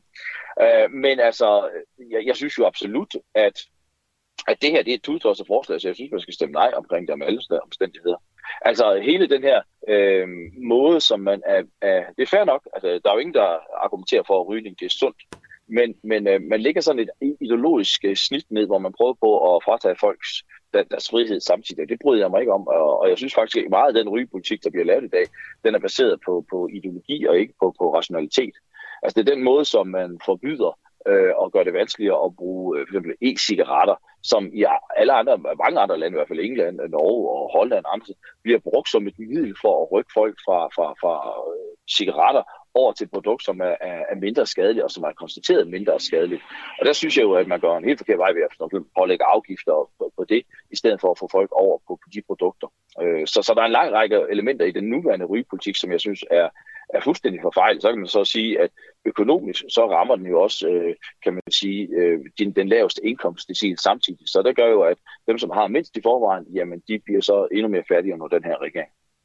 Når det kommer til det her helt konkrete eksempel, er du så glad for, at Danmark er underlagt EU-lovgivning? Bare lige i forhold til det her. Øh, nej, jeg synes, det er pudsigt. jeg, synes, det er, jeg synes, det er komisk. Men, ja, men uh, på, på, øh, nej, jeg synes ikke, jeg er ikke glad for, at Danmark er underlagt uh, EU. Men bare lige i forhold til det her, fordi det lyder lidt som om, Lars Bøge Mathisen, vi ved godt, hvad du mener, men at, at er der sådan lidt enhedslisten og NATO over det her? Nej, det, øh, ved jeg absolut ikke, der er noget for. Nå. At, øh, det jeg, jeg, jeg ønsker jo ikke at være, være medlem af EU, men derfor Altså man vil gerne godt- ud, men når der så virkelig er brug for det, så kan man godt lige... Nej, fordi så, så, så skulle jeg have svaret det andet, at jeg synes, det, at jeg var glad for, at der var EU-lovgivning på det her område. og Det Ja. er jeg ikke. Så, så, så, så, så den, øh, jeg forstår godt din tese, men den holder jo ikke helt, når jeg svarer, som jeg gør. Øh, Lars Bøge, er regeringen øh, dumme, fordi de har overset det her, eller har de, øh, har de prøvet at snyde danskerne? Nej, regeringen er ikke dum på nogen som, og, og, nogen som helst områder, øh, hvad det, hvad det sådan noget angår med pressemeddelelser og spændende. Og det her, det er jo, det er jo et bluffnummer, og, og, øh, Og, og jeg vil sige, at øh, Men er det ikke alle medierne skrev om at det. sådan et bluffnummer ikke vil blive opdaget? Altså, Om det ved de da også udmærket godt. Men så, nu, så, så er fokus jo væk. Altså det, det handlede om, det var, at, at de skulle have et eller andet, som, som fik fokus væk på, at, at den her øh, sundhedsreform, som nu har man har ventet på 3-4 år, at den reelt set ikke indeholder nogle af de strukturelle ændringer, sundhedsvæsenet har brug for. Altså den helt store ting, for eksempel omkring sygeplejerskernes øh, arbejdsmiljø og arbejdsforhold, det adresserer man overhovedet ikke i den her øh, sundhedsreform, man lagt frem, andet end man nedsætter endnu en kommission, som så skal arbejde, og så på et eller andet tidspunkt skal være færdig efter næste valg. Og, og så har man sparket det hele til, til hjørnet med endnu en syltekrukke. Og det er jo selvfølgelig en dårlig sag, fordi man, man, man, man, øh, man, man, ikke, altså man burde have leveret på det her. Og så skal man have et eller andet for at, øh, og, og, og gemme det væk. Og, og det lykkedes jo fremragende. Der var ikke nogen, der snakkede om de reelle indhold i sundhedsreformen. De, de to-tre dage, da sundhedsreformen blev lagt frem, det var rygeforbuddet om, omkring det her med, med 2010-generation. Så på den måde, så må man tippe hatten for deres uh, spændkontor. Det er det, nemlig lavet godt. Men derfor skal man selvfølgelig kalde, kalde dem på deres bluff, og det er så det, jeg gør her. Det er som om, at det er blevet sådan for fortællingen, i hvert fald for, for de partier, som, øh, som ikke støtter regeringen. Altså det er ligesom var et bluffnummer, en eller anden afledningsmanøvre for øh, nogle, nogle andre punkter i øh, den her sundhedsreform. Nu bliver jeg bare nysgerrig, Lars Borg Thiesen. Er det bare noget, man gør i politik? Altså der er også noget, Nye Borgerlige vil gøre? Det håber jeg godt nok ikke, hvis vi engang får statsmagten, for jeg synes, det er, jeg synes, det, det er lidt til grin. Altså, det gør grin med danskerne. Man har siddet derovre, man ved udmærket godt, det, det er noget, vi ikke kan, kan gennemføre. Øh, det er EU-lovgivning blokerer for det. Alligevel fremlægger vi det, og så laver vi bare en eller anden formulering om, at der er nogle juridiske udfordringer. Det er jo ikke juridiske udfordringer, at man ikke kan gennemføre noget. Altså, det, det, det, det, vil, sige, det vil sige, at, der, at man ikke kan gennemføre okay. det. Men du og, håber, og så bilder, det er ikke og så noget, du bilder, og så bilder man befolkningen, jamen, så bilder man befolk, befolkningen ind. Og jeg synes også, det er at gøre grin med, med medierne. Jeg synes også, det er at gøre grin med Folketingets tid. Fordi man sætter sig ind og så, okay, hvad er det her for en problemstilling? Og der kan jeg jo sige, jeg undrer mig lidt over, vi har faktisk sådan en, et, et, et EU-kontor i Folketinget, som skal vejlede øh, folketingsmedlemmer. Jeg undrer mig over, at, at de ikke med det samme har, har for eksempel kontaktet folketingspartier og siger, hey, hey, hov, hov, det, det her som regering nu, fordi man skal huske, Folketingets opgave er jo at holde øje med en regering. Øh, og, og der undrer jeg mig lidt over, at, at, at for eksempel den institution, at den i Folketinget ikke har, har rejst et ryg for at sige, at det her, det kan du faktisk ikke gennemføre. Og Folketinget skal bare være opmærksom på, at det, som regeringen nu ønsker at gennemføre, jamen det er der faktisk EU-lovgivning, som gør, at man ikke kan. Okay, men du kan trods alt ikke afvise, at de kunne gøre noget lignende. Det, det tror jeg da absolut ikke, vi, vi, vi skal som regering. Men altså, altså hvis, vi, hvis jeg kommer i en, i en regering, så um, må jeg nok erkende, at jeg tror ikke, at Nye Borgerlige sidder med 90 mandater. Nej. Så jeg kan jo ikke styre, hvad andre minister gør i andre ministerier. så, det, det, så meget magt har jeg nu ikke. Det var dejligt, men, stik, men stik, mig, stik mig 89 andre mandater, så skal du til løje, og så skal vi nok få ændret den her, Det, i det, det står øh, desværre ikke i vores magt, Lars Bøge Mathisen, at gøre det, men, øh, men øh, vi får jo se, altså, hvad fremtiden bringer. Det er der ingen af os, der ved. Vi skal også lige skynde os at sige, at altså, jeg har forsøgt hele dagen i går at få fat på Rasmus Langhoff. Jeg fik fat på ham, og så sagde han, at han skulle tjekke sin kalender, og så blev der stille. Men det er jo, han er jo sundhedsordfører fra, øh, fra Socialdemokratiet, og der, der, øh, der ville vi jo gerne høre ham, Ja. om det her var kalkuleret, eller hvad, hvad der har været op og ned. Men øh, nu har vi i hvert fald hørt din side, Lars Bøge Ja, men Mathisen. det, det, det, er en, det er en klassisk situation. Jeg har jo fire år i Aarhus Byråd, og, og med, med Jakob Bundsgaard, den socialdemokratiske borgmester. Og når der var gode sager, så kunne man godt få fat på dem. Dårlige, så, så, så henviste de altid til dem andre. Sådan er det. Det kan, det, det kan man måske i virkeligheden godt forstå. Nå, det er også ligegyldigt. Øh, tak for det, Lars Bøge. Ja, det er I velkommen. Fortsat god dag. Hvad? Altså sundhedsordfører i Nye Borgerlige. Ja. Jeg synes, det er lidt spændende, om, øh, om regeringen var oplyst om på forhånd, inden de kom ud med sundhedsudspillet, om øh, at det juridisk set ikke kunne lade sig gøre, det her. Det vil jeg gerne lige finde ud af. Nå, Så er du til øh, Anders Kronborg. Vi fortsætter i det her spor omkring øh, minkerværet. Vi talte med øh, Tage Pedersen, øh, formand for Danske Minkavlere, lidt øh, for sådan en halv times øh, tid siden. Og øh, han sagde, at øh, minkervævet er dødt. Vi fik jo dog til at indrømme, at det ikke er stendødt. nej, stort set dødt, Ja. var hans formulering. Og det var noget med, at der er 13 minkavlere, som i hvert fald har i sinde og, og, fortsætte, øh, og fortsætte. Det er i hvert fald ytret, at de er der ønsker at genoptage minkproduktionen. Vi taler nu med Anders øh, Kronborg, som er fødevareordfører for Socialdemokratiet. Og lad os bare starte der, Anders. Slog, øh, slog regeringen, blandt andet med dig, det her minkerhverv fuldstændig øh, ihjel? Og godmorgen. Godmorgen. Nej, altså det, øh, det gjorde vi ikke. Jeg tror dog, det er vigtigt, når vi har den her diskussion og debat, at vi er, vi er meget ærlige omkring øh, den alvorlige situation, der var på daværende tidspunkt. Der var en anbefaling fra SSI i forhold til folkesundheden, og der var man jo også øh, realister efterfølgende og var fuldstændig klar over det, at det havde nogle alvorlige konsekvenser for erhvervet i forhold til, at alle mink skulle aflives i øh, Danmark. Og det var også derfor, at øh, vi havde den opfattelse, at vi gik til forhandlinger med, at øh, de her minkavler, de skulle også kunne kompenseres fuldt og helt på ekspropriationslignende vilkår, da de stod i en meget ærgerlig situation. De mistede, om man så må sige, fra den ene dag til den anden deres levebrød, og de minkavlere skulle behandles ordentligt. Vi fik også at vide af erhvervet, at det var svært at starte op igen, fordi at jo følgeindustrien jo også øh, led af, af de aflevninger, der skete med mink. Men der var også minkavlere, der havde håb i øjnene og håbede på, når corona var på afstand, at de gerne ville starte op igen. Og den mulighed, den øh, var vi selvfølgelig åbne over for øh, et bredt flertal i øh, Folketinget, både på borgerlige og på, om man så må sige, støttepartier og regeringens side åbne over for. Det er derfor, vi i den aftale, der blev lavet med hinanden omkring erstatning, kompensation for minkerhvervet, også lagde den her dvalemodel ind, som man kan øh, ansøge. Og det er der så en halsnæs minkavlere, der nu øh, har gjort. Og vi tager en vurdering her hen over sommeren, hvor vi får en, en risikovurdering, ny vurdering af SSI, om minkerhvervet det kan øh, starte op igen i 2023. Fordi, Anders Kronborg, der er vel nogen, der er skeptikere, der vil mene, at det her kan virke sådan lidt absurd, at man lukker et, øh, et erhverv ned. Selvfølgelig er nogle af de, de, øh, de grunde, du, du nævner her, men man så også giver en ordentlig kompensation. Og nogen taler om, at, at nogle minkavlere var, var glade for den her økonomiske kompensation, fordi det var et erhverv, der egentlig var på vej ned. De får en masse penge, men de må så godt starte op igen. Ja, det er vigtigt, øh, det er vigtigt at understrege, at, øh, at dem, der har sagt, de ikke starter op igen, de får den, de får den store erstatning. Og dem, der så ligger i en, øh, i en dvaleordning, de får ikke det samme som dem, der har sagt, at de kan lukke ned igen. De kan, hvis de når til den konklusion senere, og sige, at vi kan simpelthen ikke starte det her op igen, så kan de komme på den, den fulde kompensation. Men jeg tror, vi skal være ærlige og sige, at det, det var en helt ekstraordinær øh, situation. Det her det havde ikke noget at gøre med holdninger for eller imod øh, minkerhverv. Der var en risikovurdering i forhold til øh, folkesundheden i forbindelse med covid-19, og der blev der truffet en beslutning om at aflive øh, alle mink, og det havde nogle, øh, nogle konsekvenser for de her minkavlere. De skulle naturligvis behandles øh, godt, anstændigt og ordentligt. De stod i en meget, meget ulykkelig situation, og det er også derfor, at man er blevet enige i Folketinget om en politisk aftale, der hedder, at man kan få fuld og hel erstatning på ekspropriationslignende vilkår. Men nu blev minkaværet jo sådan de facto øh, slået ihjel, for at bruge et øh, lidt grimt term. Men alligevel, så er der sådan en lille kattelem nu for nogle af de her, de her minkavler. De får så ikke den fulde kompensation, og det er lidt sådan en prøveordning på en eller anden måde. Men alligevel, der er en kattelem for, at det her minkervæv, det kan fortsætte. Ønsker I i Socialdemokratiet, at, øh, at minkervævet, det, øh, det fortsætter i Danmark?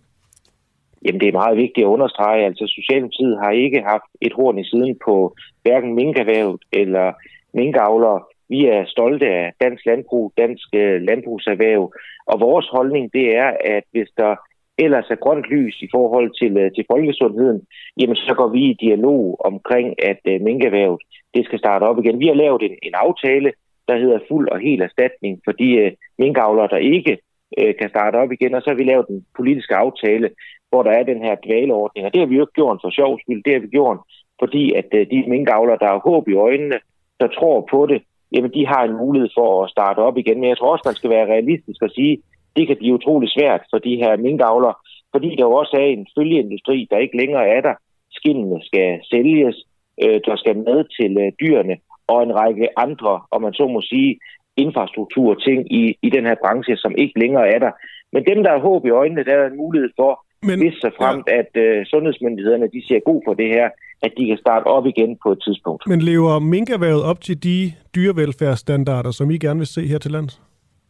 Jamen det er klart, at den her beslutning blev ikke taget i forhold til noget som helst i forhold til uh, dyrevelfærd. Det er sådan helt generelt inden for landbrugsbranchen, inden for dyrehold i det hele taget, at der tager man jo løbende nogle vurderinger på, har dyrene det godt, kan de få det bedre, kan vi gøre nogle, øh, nogle tiltag, Og der er jeg ikke bange for at diskutere det i forhold til et minkerhverv, ligesom jeg heller ikke er bange for at diskutere det i forhold til svineproducenterne i Danmark. Og vi har også i den her regeringsperiode jo også drøftet det øh, på sådan et nicheområde, som for eksempel cirkuselefanter, som vi fik taget ud af cirkuserne, og så sendt til øh, Knuttenborg Safari Park, Men hvor hvad, de har nogle store ja. omgivelser i øjeblikket. Men hvad er det så, Anders Kronborg, du svarer i forhold til det her spørgsmål? Altså, hvorvidt minkeværet det lever op til de, øh, de dyrevelfærdsstandarder, man gerne ser her til? Jamen, men det har sådan set ikke noget at gøre i forhold til den aftale, som, som vi har lavet.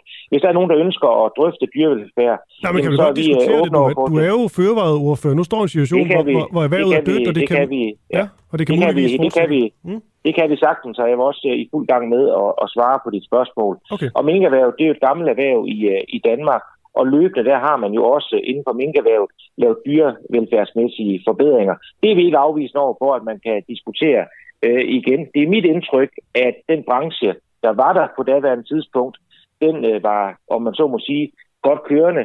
Der var nogle øh, medarbejdere, der tidligere op, gik sent i seng. De øh, forsøgte at gøre det bedste for deres dyr. Men naturligvis inden for en hvilken som helst øh, dyrebedrift, så skal man naturligvis være åben over for, jamen har dyrene det godt nok? Øh, lever de standarder, som dyrene er under, øh, lever de op til, øh, til de ting, der er i, øh, i 2022. Jeg synes, vi skal behandle de her minkavler anstændigt. De blev ikke lukket ned på grund af, af dyrevelfærd. Det vi har lovet, de 13 minkavlere nu her, har gået i dvaleordning, der hvis de ønsker at starte op igen, så kan de, øh, så kan de gøre det selvfølgelig afhængig af, om hvad sundhedsmyndighederne de, de anbefaler. Anders Kronborg, du siger, at minkavlerne skal behandles anstændigt, dem her, der er på kompensationsordningerne. Man kan sige, det er dyrt at producere mink i Danmark, og minkavlerne havde øh, opbygget et prisniveau, som var 100 kroner over per skin, over for eksempel skin fra Østeuropa. Så det kan de jo ikke bare lige, altså det, det niveau ligger de jo ikke længere på, skulle de genåbne. Så kompenserer I også for det tab? Altså, øh, jeg kan ikke lige huske detaljerne 100% i forhold til, til den aftale, i forhold til det eksempel, du, du peger på her. Det må jeg være ærlig at sige. Men jeg kan sige, at det er jo en meget, meget dyr aftale til et tocifret øh, milliardbeløb, hvor man går ud og jo, jo, vurderer men du ved vel godt, om vi har sikret, at, at deres tab bliver kompenseret eller ej? Jeg kan ikke lige huske øh, detaljerne, det må jeg være ærlig at sige. Jeg gider ikke at sige noget her i radio, som jeg ikke kan, kan huske på, på decimalerne. Det her det er en, øh, en meget dyr øh, aftale, som vi har lavet. Og øh, det er en aftale, der er aftalt øh, bredt i Folketinget, både med de blå partier, de røde partier, og øh, det er aftalen sådan set også, om man så må sige, at få kritik på, det er, at den er, den er dyr. Mm. Øh, jeg håber, at, øh, at de her minkavlere, de, selvom det har været en svær situation, de også kan, kan se, at vi faktisk har strukket os langt for at give dem øh, en ordentlig kompensation og erstatning på det, der hedder ekspropriationslignende Men det er, jo bare, det er jo bare interessant det her med, hvor meget der økonomisk, øh, selvom det er en dyr aftale, hvor meget der økonomisk ender med at hvile på de minkavlere, som øh, vælger at genoptage erhvervet. Hvor meget der hviler på deres egne skuldre, altså hvad, hvad er fordelingen i det her? Men det, her, det er du ikke nogen, øh, det ved du ikke lige på stående fod ikke forstående fod, hvordan, øh, hvordan det lige er, er skruet sammen. Det må jeg være ærlig at sige. Og det vil jeg også gerne være ærlig her, her i radioen at sige. Øh, det var sådan set heller ikke det, jeg blev kaldt ind til de uafhængige for at diskutere. Det, jeg blev øh, kaldt ind for de uafhængige for at diskutere, det var, om der var en reel lukning af minkerhvervet eller ej. Mm. Men det, det, er jo, altså, det er jo meget naturligt, at det afføder en snak om, hvad, hvad det vil betyde for dem, som potentielt skal, øh, skal drive erhvervet videre. Ikke? Var der et, øh, et lytterspørgsmål, Kristoffer? Nej, du ryster på hovedet. Jamen, øh, så tror jeg, det var det, Anders Kronborg. Tusind tak, fordi jeg måtte komme. Det var slet. Det takker. For god dag. Og Anders Kronborg er altså fødevareordfører for Socialdemokratiet. Nej, Camilla, det jeg lige så, det var, der kom nogle, øh, nogle beskeder ind. Og øh, det var rigtig, der kom rigtig mange ind under Tage Pedersen, formand for Danske Minkavlere. Det gør der vist altid, så vidt jeg er orienteret. Ja. Der er en, der bare skriver, det er tvang, altså det er i forhold til det her med, og, hvorvidt minkavlen lige blev tvunget til at aflive deres mink. Så er der en, der skriver, at I overhovedet kan sætte tvivl om det var tvang af rystende, I må være demente. Det er jo helt sindssygt, har I fået støtte af staten. Jamen prøv at, altså det, nu, det er ikke fordi, jeg skal sidde og forsvare Nå, det må du gerne. Jamen så gør jeg det. Jamen, prøv at, når vi spørger ind til det, hvordan det er foregået, når vi spørger kritisk ind til det, så er det jo også for, at Tage Pedersen kan få lov til at understrege ja, det og forklare, at det er for det første journalistik, vi vælger ikke side på den måde, men også for, at han kan få mulighed for at understrege, at det var tvang. Ja, og det er ikke for at belære nogen her. Det er bare fordi, mm. nogle gange, der skal man ikke tænke, at alt vi siger eller spørger ind til, ligesom er vores egen personlige holdning. Det er simpelthen også bare journalistik, og så kan kilden få lov til at argumentere for sin sag. Og så det med at skrive, at vi eller andre er demente, lad være med det. Det er der ingen grund til. Det er åndssvagt. Ja, for det ved I jo godt, vi ikke er. Ja. Så den anden, der skriver, I begynder at blive pinlige i forsøget på at dække et overgreb fra statens side. Og det er så en anden. Og det er jo fint nok. Det, det skiller vandet, det her, det skal det også. Ja. Og øh, debat er altid, øh, altid godt. Og øh, alt i alt er vi glade for, at I, I skriver ind, og det er altid sjovt at se, hvor, øh, hvor forskellige folk de hører sådan øh, interviews her. Ja, det er også spændende at få skudt sådan nogle ting i, i skoene på en eller anden måde. Det, ja. det, jeg havde ikke selv øh, overvejet den mulighed, men altså, øh, det er fint. Alright, klokken er blevet 8.32.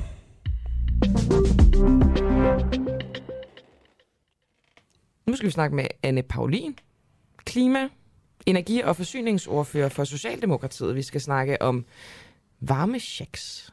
Checks. Varmechecks. Checks. Jeg ved ikke, hvad du laver, Camilla. Jeg blev måske lidt fjollet af alle de lytterkommentarer, lige rystet lidt ja, ud af den. Hun er Nå. altså på linjen, så lad os bare komme i gang. Lad os da gøre det. Flere hundredtusind husstande kan se frem til en varme check fra klimaminister Dan Jørgensen. Men ikke alle med stigende varmeregninger kan se frem til en økonomisk håndsrækning. En af dem, det er Hugo Holmelin, som varmer sit hjem op med et pillefyr. Og det her pillefyr, det er CO2-neutralt. Og vil du ikke lige spille et klip, Christoffer, for at høre, hvad Hugo Holmelin han øh, sagde til os forleden? Det, jeg ikke kan forstå det i, det er jo, hvorfor man kun har valgt, at øh, det er en del, øh, at øh, der får støtten. Men vil du gerne have en varmesjek, Hugo? Jamen, jamen, det vil jeg da selvfølgelig gerne. Pillefyr er dyre, pillefyr er CO2-neutrale. Anne Paulin, skal Hugo også have en varmesjek, og godmorgen? Ja, godmorgen. Øhm, jeg kan sige, at grunden til, at vi ikke har haft pillefyrene med øhm, i forhold til kriterierne for at få varmesjekken, det er fordi, at øh, træpiller simpelthen ikke er steget lige så meget i pris, som vi har set øh, med for eksempel øh, gas, som jo øh, er øh, den varmekilde, som de fleste af dem, der ender med at få varmesjekken har. Så det var dyrt i forvejen, det er ligesom det, der er argumentet. Det, det har holdt sig på sit dyre niveau, men man kan sige, nu, nu er der noget, der så bliver øh, måske altså, tilsvarende dyrt, og så bliver der kompenseret. Er det ikke unfair, at noget, der nej, er nej, altså, jeg, jeg vil sige, jeg har ikke, øh, jeg har ikke, jeg har ikke set nogen, nogen tal, som der viser, at det er, er lige så dyrt i de her dage at fyre med et pillefyr, som det er at fyre med et, øh, et gasfyr. Mm. Men, men dyrt vil du gerne så, medgive, at det er? Mit klar, Jamen, det er jo desværre, øh, der er jo desværre rigtig mange, som der mærker de her stigende energipriser.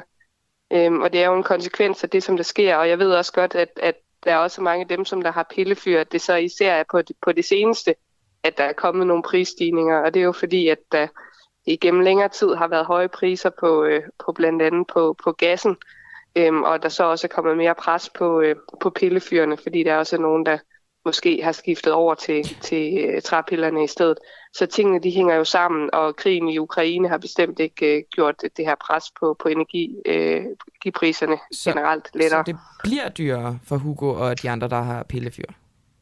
Øhm, ja, priserne på, på træpiller er jo steget. Mm. Grunden så, til, at det ikke er en del af varmesjekken. Ja, undskyld, det var du i gang med at svare på. Jamen, det, det er så fordi, at øh, priserne på gas de er steget øh, væsentligt øh, mere Øh, så det er nogle højere prisstigninger, som, som man har oplevet der. Så det... øh, folk, som har oliefyr, det er jo også en anden ting. Oliefyrene er heller ikke øh, med. Der får man heller ikke varmesjek. Og det er altså af samme logik, at det ikke er der, hvor, hvor prisen de er stedet mest. Så der er jo desværre, øh, kan man sige, mange, som øh, også oplever øh, nogle prisstigninger, men som ikke kommer til at få andel i varmesjekken. Men jeg tror også bare, det er vigtigt at sige, at den varmesjek, der er udbetalt, øh, er jo slet ikke i, i et omfang, hvor det går ind og, og dækker de prisstigninger, som mm. folk de har oplevet. Så det er et plaster på såret til dem, som øh, har oplevet de allerstørste stigninger. Okay, så, så det, øh, det handler simpelthen ikke om, hvor dyrt noget er, hvor CO2-neutralt noget er. Det handler udelukkende om den sådan, procentuelle stigning i, øh, i for eksempel gas. Jo, jo, det handler, det handler om, hvor, hvor dyrt noget er. Altså, hvor meget det er steget sige... i pris. Ikke? ikke hvor dyrt det er, fordi pillefyr er jo også dyre, men, men hvor meget det er steget fra en, en vis dato til en anden dato. Ja, og der, der, der vil jeg sige, det er, det er dyrere at have et gasfyr øh, for tiden, og har været det gennem, gennem en længere periode nu igennem den her fyring, fyringssæson, end det er at have et øh, pillefyr. Okay.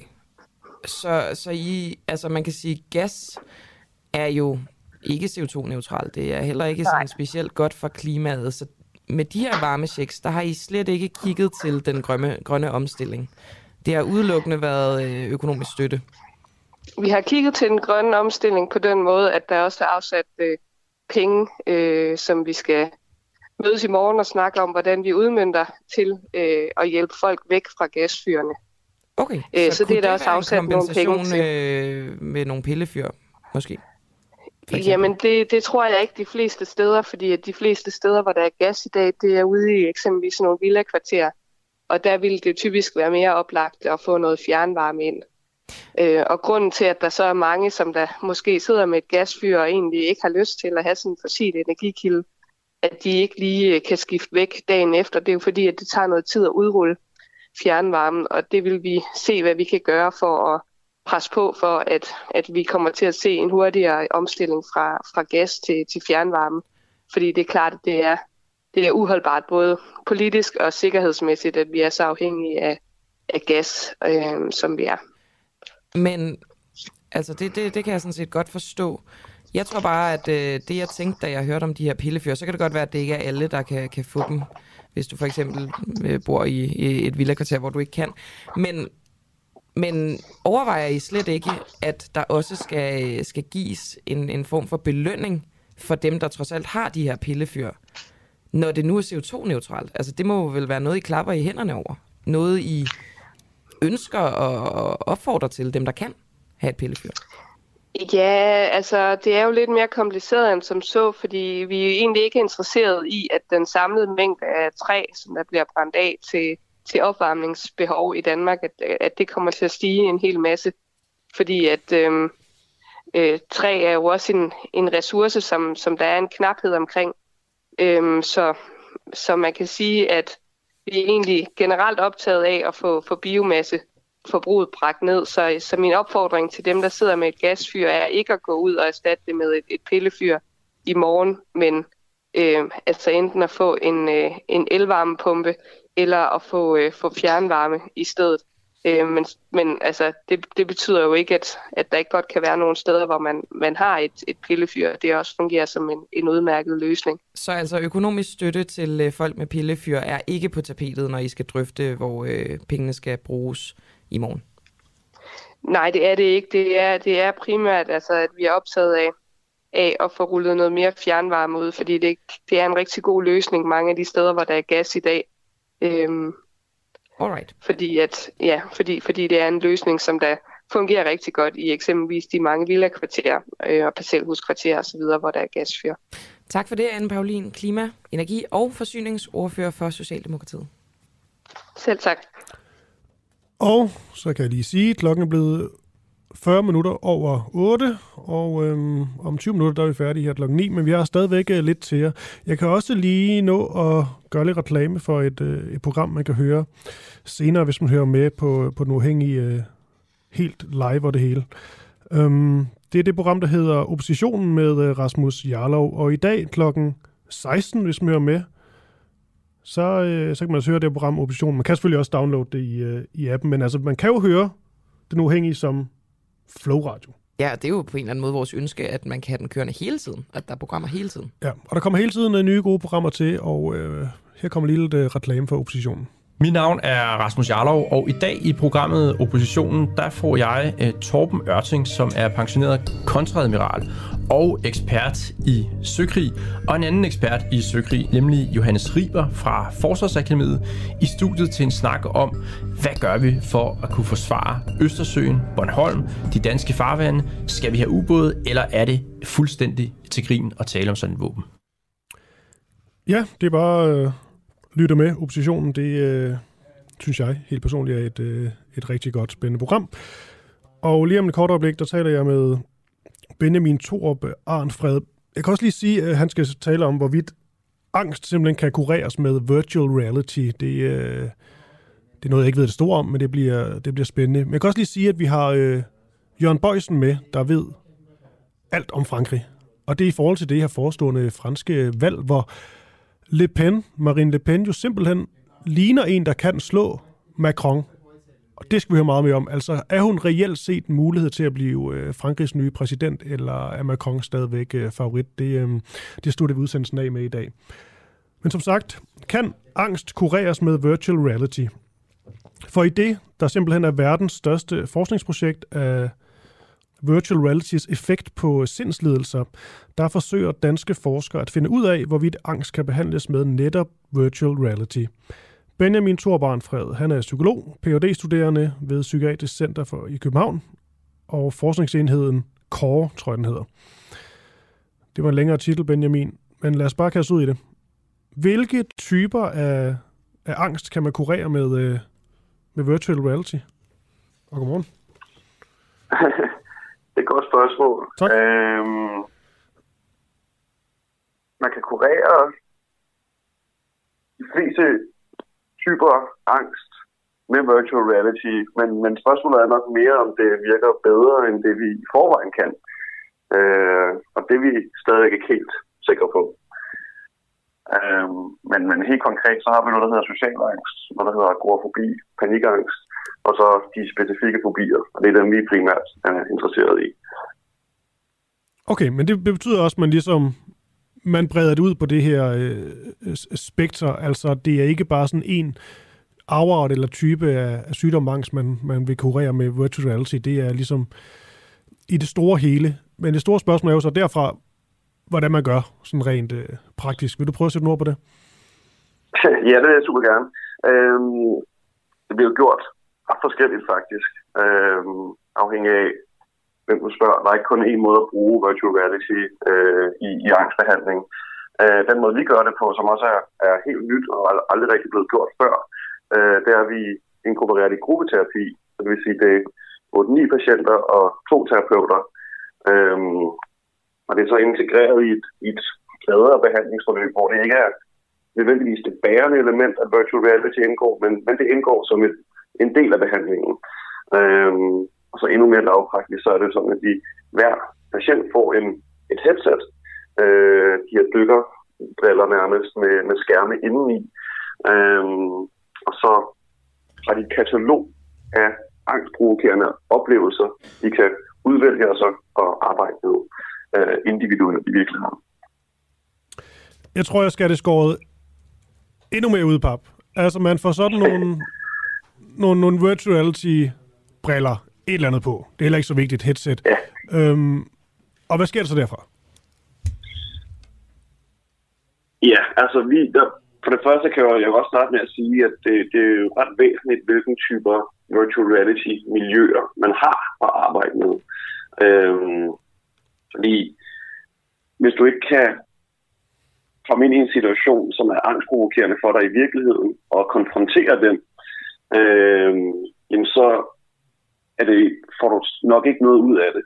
Øh, hele pointen med, med behandlingen, det er, at man konfronterer de situationer, man er bange for, og egentlig lærer, at de ikke er så slemme, som man måske har antaget, at de er.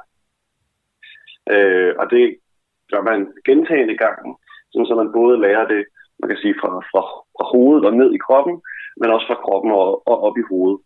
Øh, og det ved vi virker ret godt, når man gør det i virkeligheden. Øh, og det vi sådan undersøger nu, det er, om det egentlig ikke, ikke kunne virke næsten lige så godt, hvis man gør det i virtual reality. Øh, fordi vi kan genskabe situationer på en meget troværdig måde. Man både har et godt headset på, der blokerer lyd, og de her briller på, jamen så kan man, når man kommer ind i en situation, så kan man nærmest glemme, at man, øh, at man ikke er der i virkeligheden. Mm. Øh, og det udløser selvfølgelig også så den samme mark, som man ville få, hvis man var der i virkeligheden. Øh, og det er der, vi har noget, man rent faktisk kan arbejde med øh, terapeutisk. Hvad hedder det? Vi har så det, der hedder 360 graders videoer, øh, så det vil sige, det er faktisk optagelser af øh, virkelige situationer, der går i 360 grader rundt om en. Øh, og det gør, at vi har noget, der er meget, meget fotorealistisk. Så det er også nyt, relativt nyt, og ikke blevet undersøgt særlig meget for. Øh, så det er vi også ret spændt på øh, at få vores resultater på. Okay, så det virker også til, at der, der er rigtig mange usikkerheder også i forhold til, øh, til resultater og så videre. Men jeg skal bare høre sådan, målet med det, er det, er det økonomi? Er det fordi, det er en potentielt set billigere løsning på, på sigt, det her? Ja, det er et ret godt spørgsmål også. tak for det. Øhm, hvad hedder det?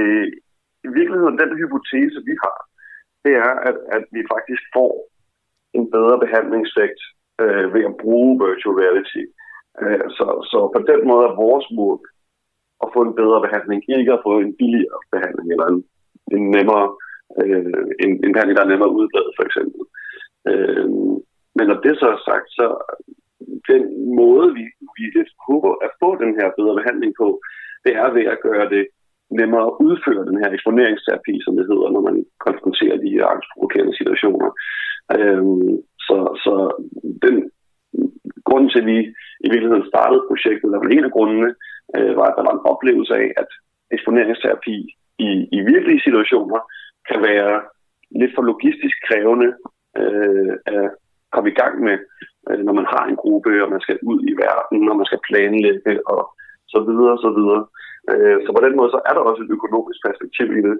Øh, og i, i andre modeller er der også helt klare øh, økonomiske styrker øh, i det. Men, men, men vores tanke er faktisk, at det, det også vil fungere bedre øh, på et, sådan, et symptomsreduktionsniveau. Øh,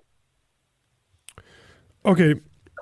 Benjamin Thorbarn Fred, jeg synes, det er det, det er utroligt spændende det her. Jeg tror også altid, jeg har sådan lidt paraderne oppe, når det kommer til sådan noget virtual reality. Altså virker det virkelig?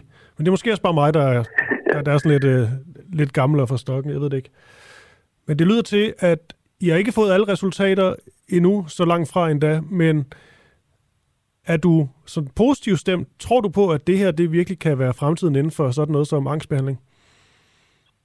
Øhm, ja, altså fremtiden og fremtiden jeg tror, at øh, jeg tror, vi ender et sted, og, og, og nu, nu kan vi også sige, altså inden for de næste 10 eller 20 år, så, så tror jeg faktisk, vi ender et sted, hvor at det, det vil indgå som et værktøj i, i mange terapeuters og øh, værktøjskasse. Øh, fordi der, der, der er helt klart nogle, nogle ting, der kan, som vi på ingen måde ville kunne gøre uden. Øh, jeg tror ikke, at det er sådan, det kommer til at at erstatte al angstbehandling pludselig, og heller egentlig ikke øh, nogle andre former for, for behandling af psykiatriske lidelser. Øh, og, og så er det så også sådan, at, at teknologien bevæger sig ekstremt hurtigt lige nu. Og så er der sådan den lidt interessante øh, side af det, det er, at vi i forskningen bevæger os i vores samme gamle tempo. Mm. Øh, så det er faktisk lidt svært for os øh, at kunne udtale os om de nye ting og nye muligheder, som virtual reality har vi er altid lige sådan 3-4-5 år måske bagud. Øh, så, så måske med de ting, der allerede er tilgængelige nu, øh, og nu snakker jeg virtual reality-teknologi, øh, ligger der nogle muligheder øh, for behandling, som vi først får et indtryk af, om virker om, om fem år, og så til den side er der så allerede kommet noget, noget endnu mere øh, interessant måske øh, fra et teknisk øh, perspektiv. Alright. Øh, så ja, Ja, vi skal bare til at lukke. Ja, jeg tror, det er... Undskyld, hvad sagde du? Undskyld. Ja, vi skal bare til at lukke, fordi der skal en kilde mere på. Nu kan lige få en sidste øh, kommentar. Ja, jeg tror, jeg, jeg tror bare, jeg vil sige, at ja, jeg tror, det kommer til at, jeg tror, det kommer til at virke. Jeg tror ikke nødvendigvis, det kommer til at se ud, som det gør nu. Øh, den måde, vi bruger det på nu. Alright. Benjamin Thor og Fred, vi, øh, vi får se, men øh, i første omgang vil vi bare herfra lige sige øh, tak, fordi du er med her til morgen. Ja, tak. Også god dag. Hej igen. Hej, hej. Og han er altså phd studerende Benjamin her ved Psykiatrisk Center i øh, København og tilknyttet den forskningsenhed, der hedder Kåre. Jeg læser lige en hurtig sms op, Camilla, før vi når videre til næste kilde, og det skal handle om det franske valg. Øhm, vi nåede ikke at kunne stille den her sms videre, men altså, det er en, der hedder Simon, som selv lider angst, som skriver, alt for stor tillid, tillid til, at folk føler oplevelsen realistisk nok til, at den kan virke. Derudover er der ikke enighed om, hvordan man kurerer angst. Ikke alle behandlere er enige i, at konfrontationen er den rigtige vej frem. Og jeg tror egentlig også, Benjamin lige tale med her vil være, enig i, at der er alle mulige udfordringer, man, øh, man ser på, fordi at sådan noget med psykiske lidelser, det er ikke så nemt bare lige at sætte, øh, sætte tal på. Nej, der er, det er ikke ensidigt, kan man sige. Det er nok det, jeg prøver at sige. Nu skal vi øh, tale om det franske præsidentvalg, som bliver øh, afholdt, i hvert fald første runde bliver afholdt på søndag. Der er jo mange ting, man kunne øh, ligesom kigge ind i med det, at øh, Macron og Le Pen, de, øh, nærmer sig hinanden i meningsmålingerne. Det er jo spændende i sig selv. Men øh, nu skal vi altså tale om noget, noget lidt andet, og vi skal tale med Jørgen Bøjsen, som er lektor på KU med forskningsområdet i fransk historie og samfund. Og jeg fik en tanke i går, Christoffer og yes. Jørgen i øvrigt, øhm, at Frankrig har jo atomvåben. Det er EU's eneste atommagt. Hvad nu, hvis det bliver en præsident, som er lidt mere utilregnelig, end Macron han er?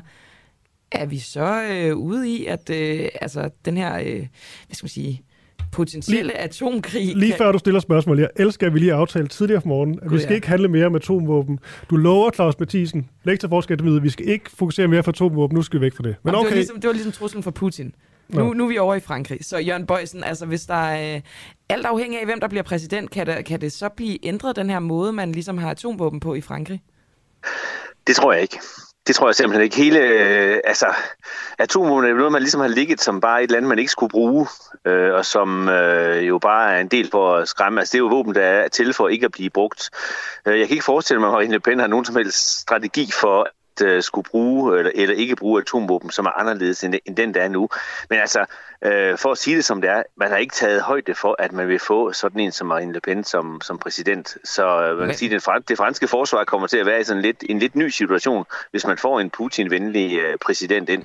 Ja, det kan vi jo vende tilbage til. Men nu, nu er jeg lige helt hypotetisk. Erik Simur, hvis han blev præsident, altså han er måske det, man vil kalde en lille smule utilregnelig.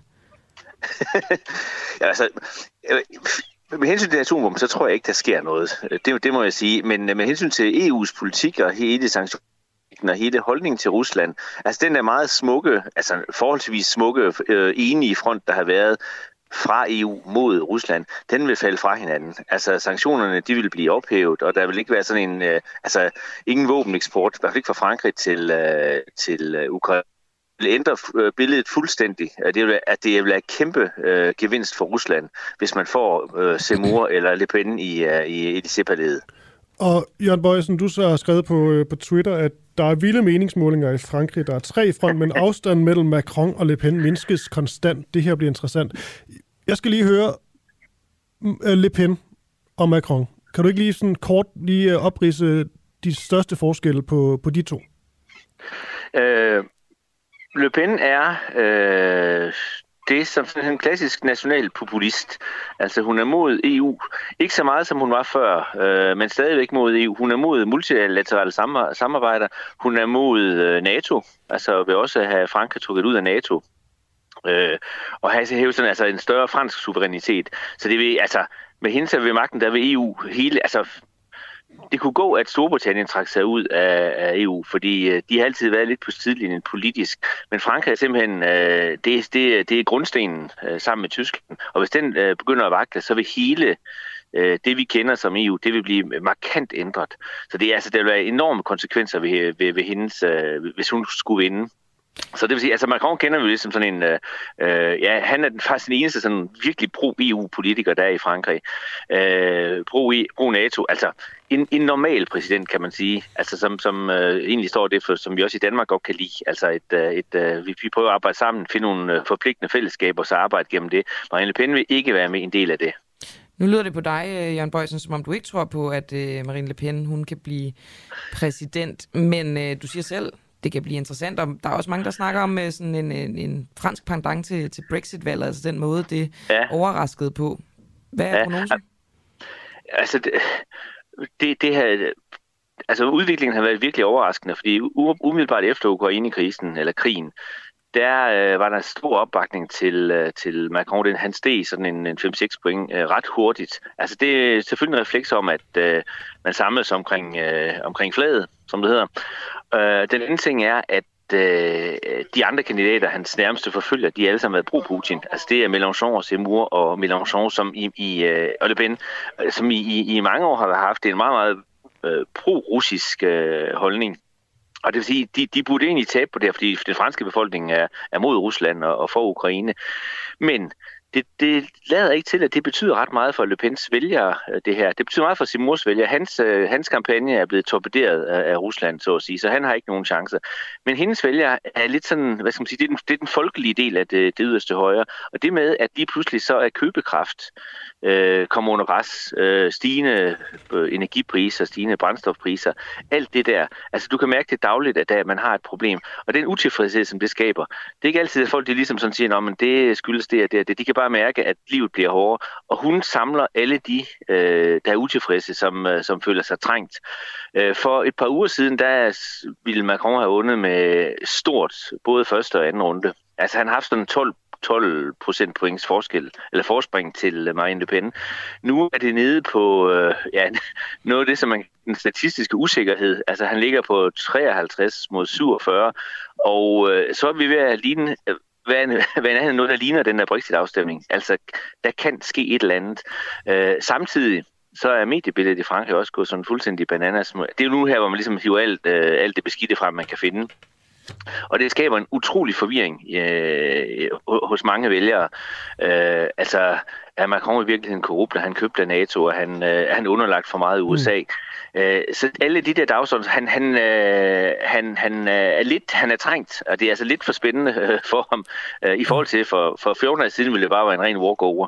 Lige her til sidst, John Boysen, vi har lige to minutter tilbage. Øh, nu bliver der så måske kørt nogle smuskampagner mod Macron, som det jo ofte sker i sådan en valgkamp til sidst. Hvad med den anden vej rundt? Hvad med Le Pen? Hvordan blev hun portrætteret fra Macron-siden? Jamen, altså nu er, nu, øh, der er lige kommet nogle reklamer her for, eller nogle vel, vel øh, plakater her, hvor man ligesom ser et, et ansigt, hvor hun øh, er på den ene side, og så har man så Putin på den anden side, og siger, okay, uh, sige tingene som, som de er. Altså, uh, man har jo egentlig ikke rigtig argumenteret særlig meget for, for Marine Le Pen, fordi uh, alle ved, troede man, at hun ikke ville være kompetent til, til at lede landet. Altså hun har ikke nogen partiorganisation, hun har ikke nogen... Altså man kan, det er svært at forestille sig, at hun kan samle en regering, som kan, kan lede Frankrig. De der forslag, hun har, er typisk sådan rent populistiske forslag, som ikke, øh, ikke altså, så man har egentlig sat på, at den sunde fornuft ville, ville vinde, og man har egentlig ikke sådan vendt sig særlig meget mod Marine Le Pen.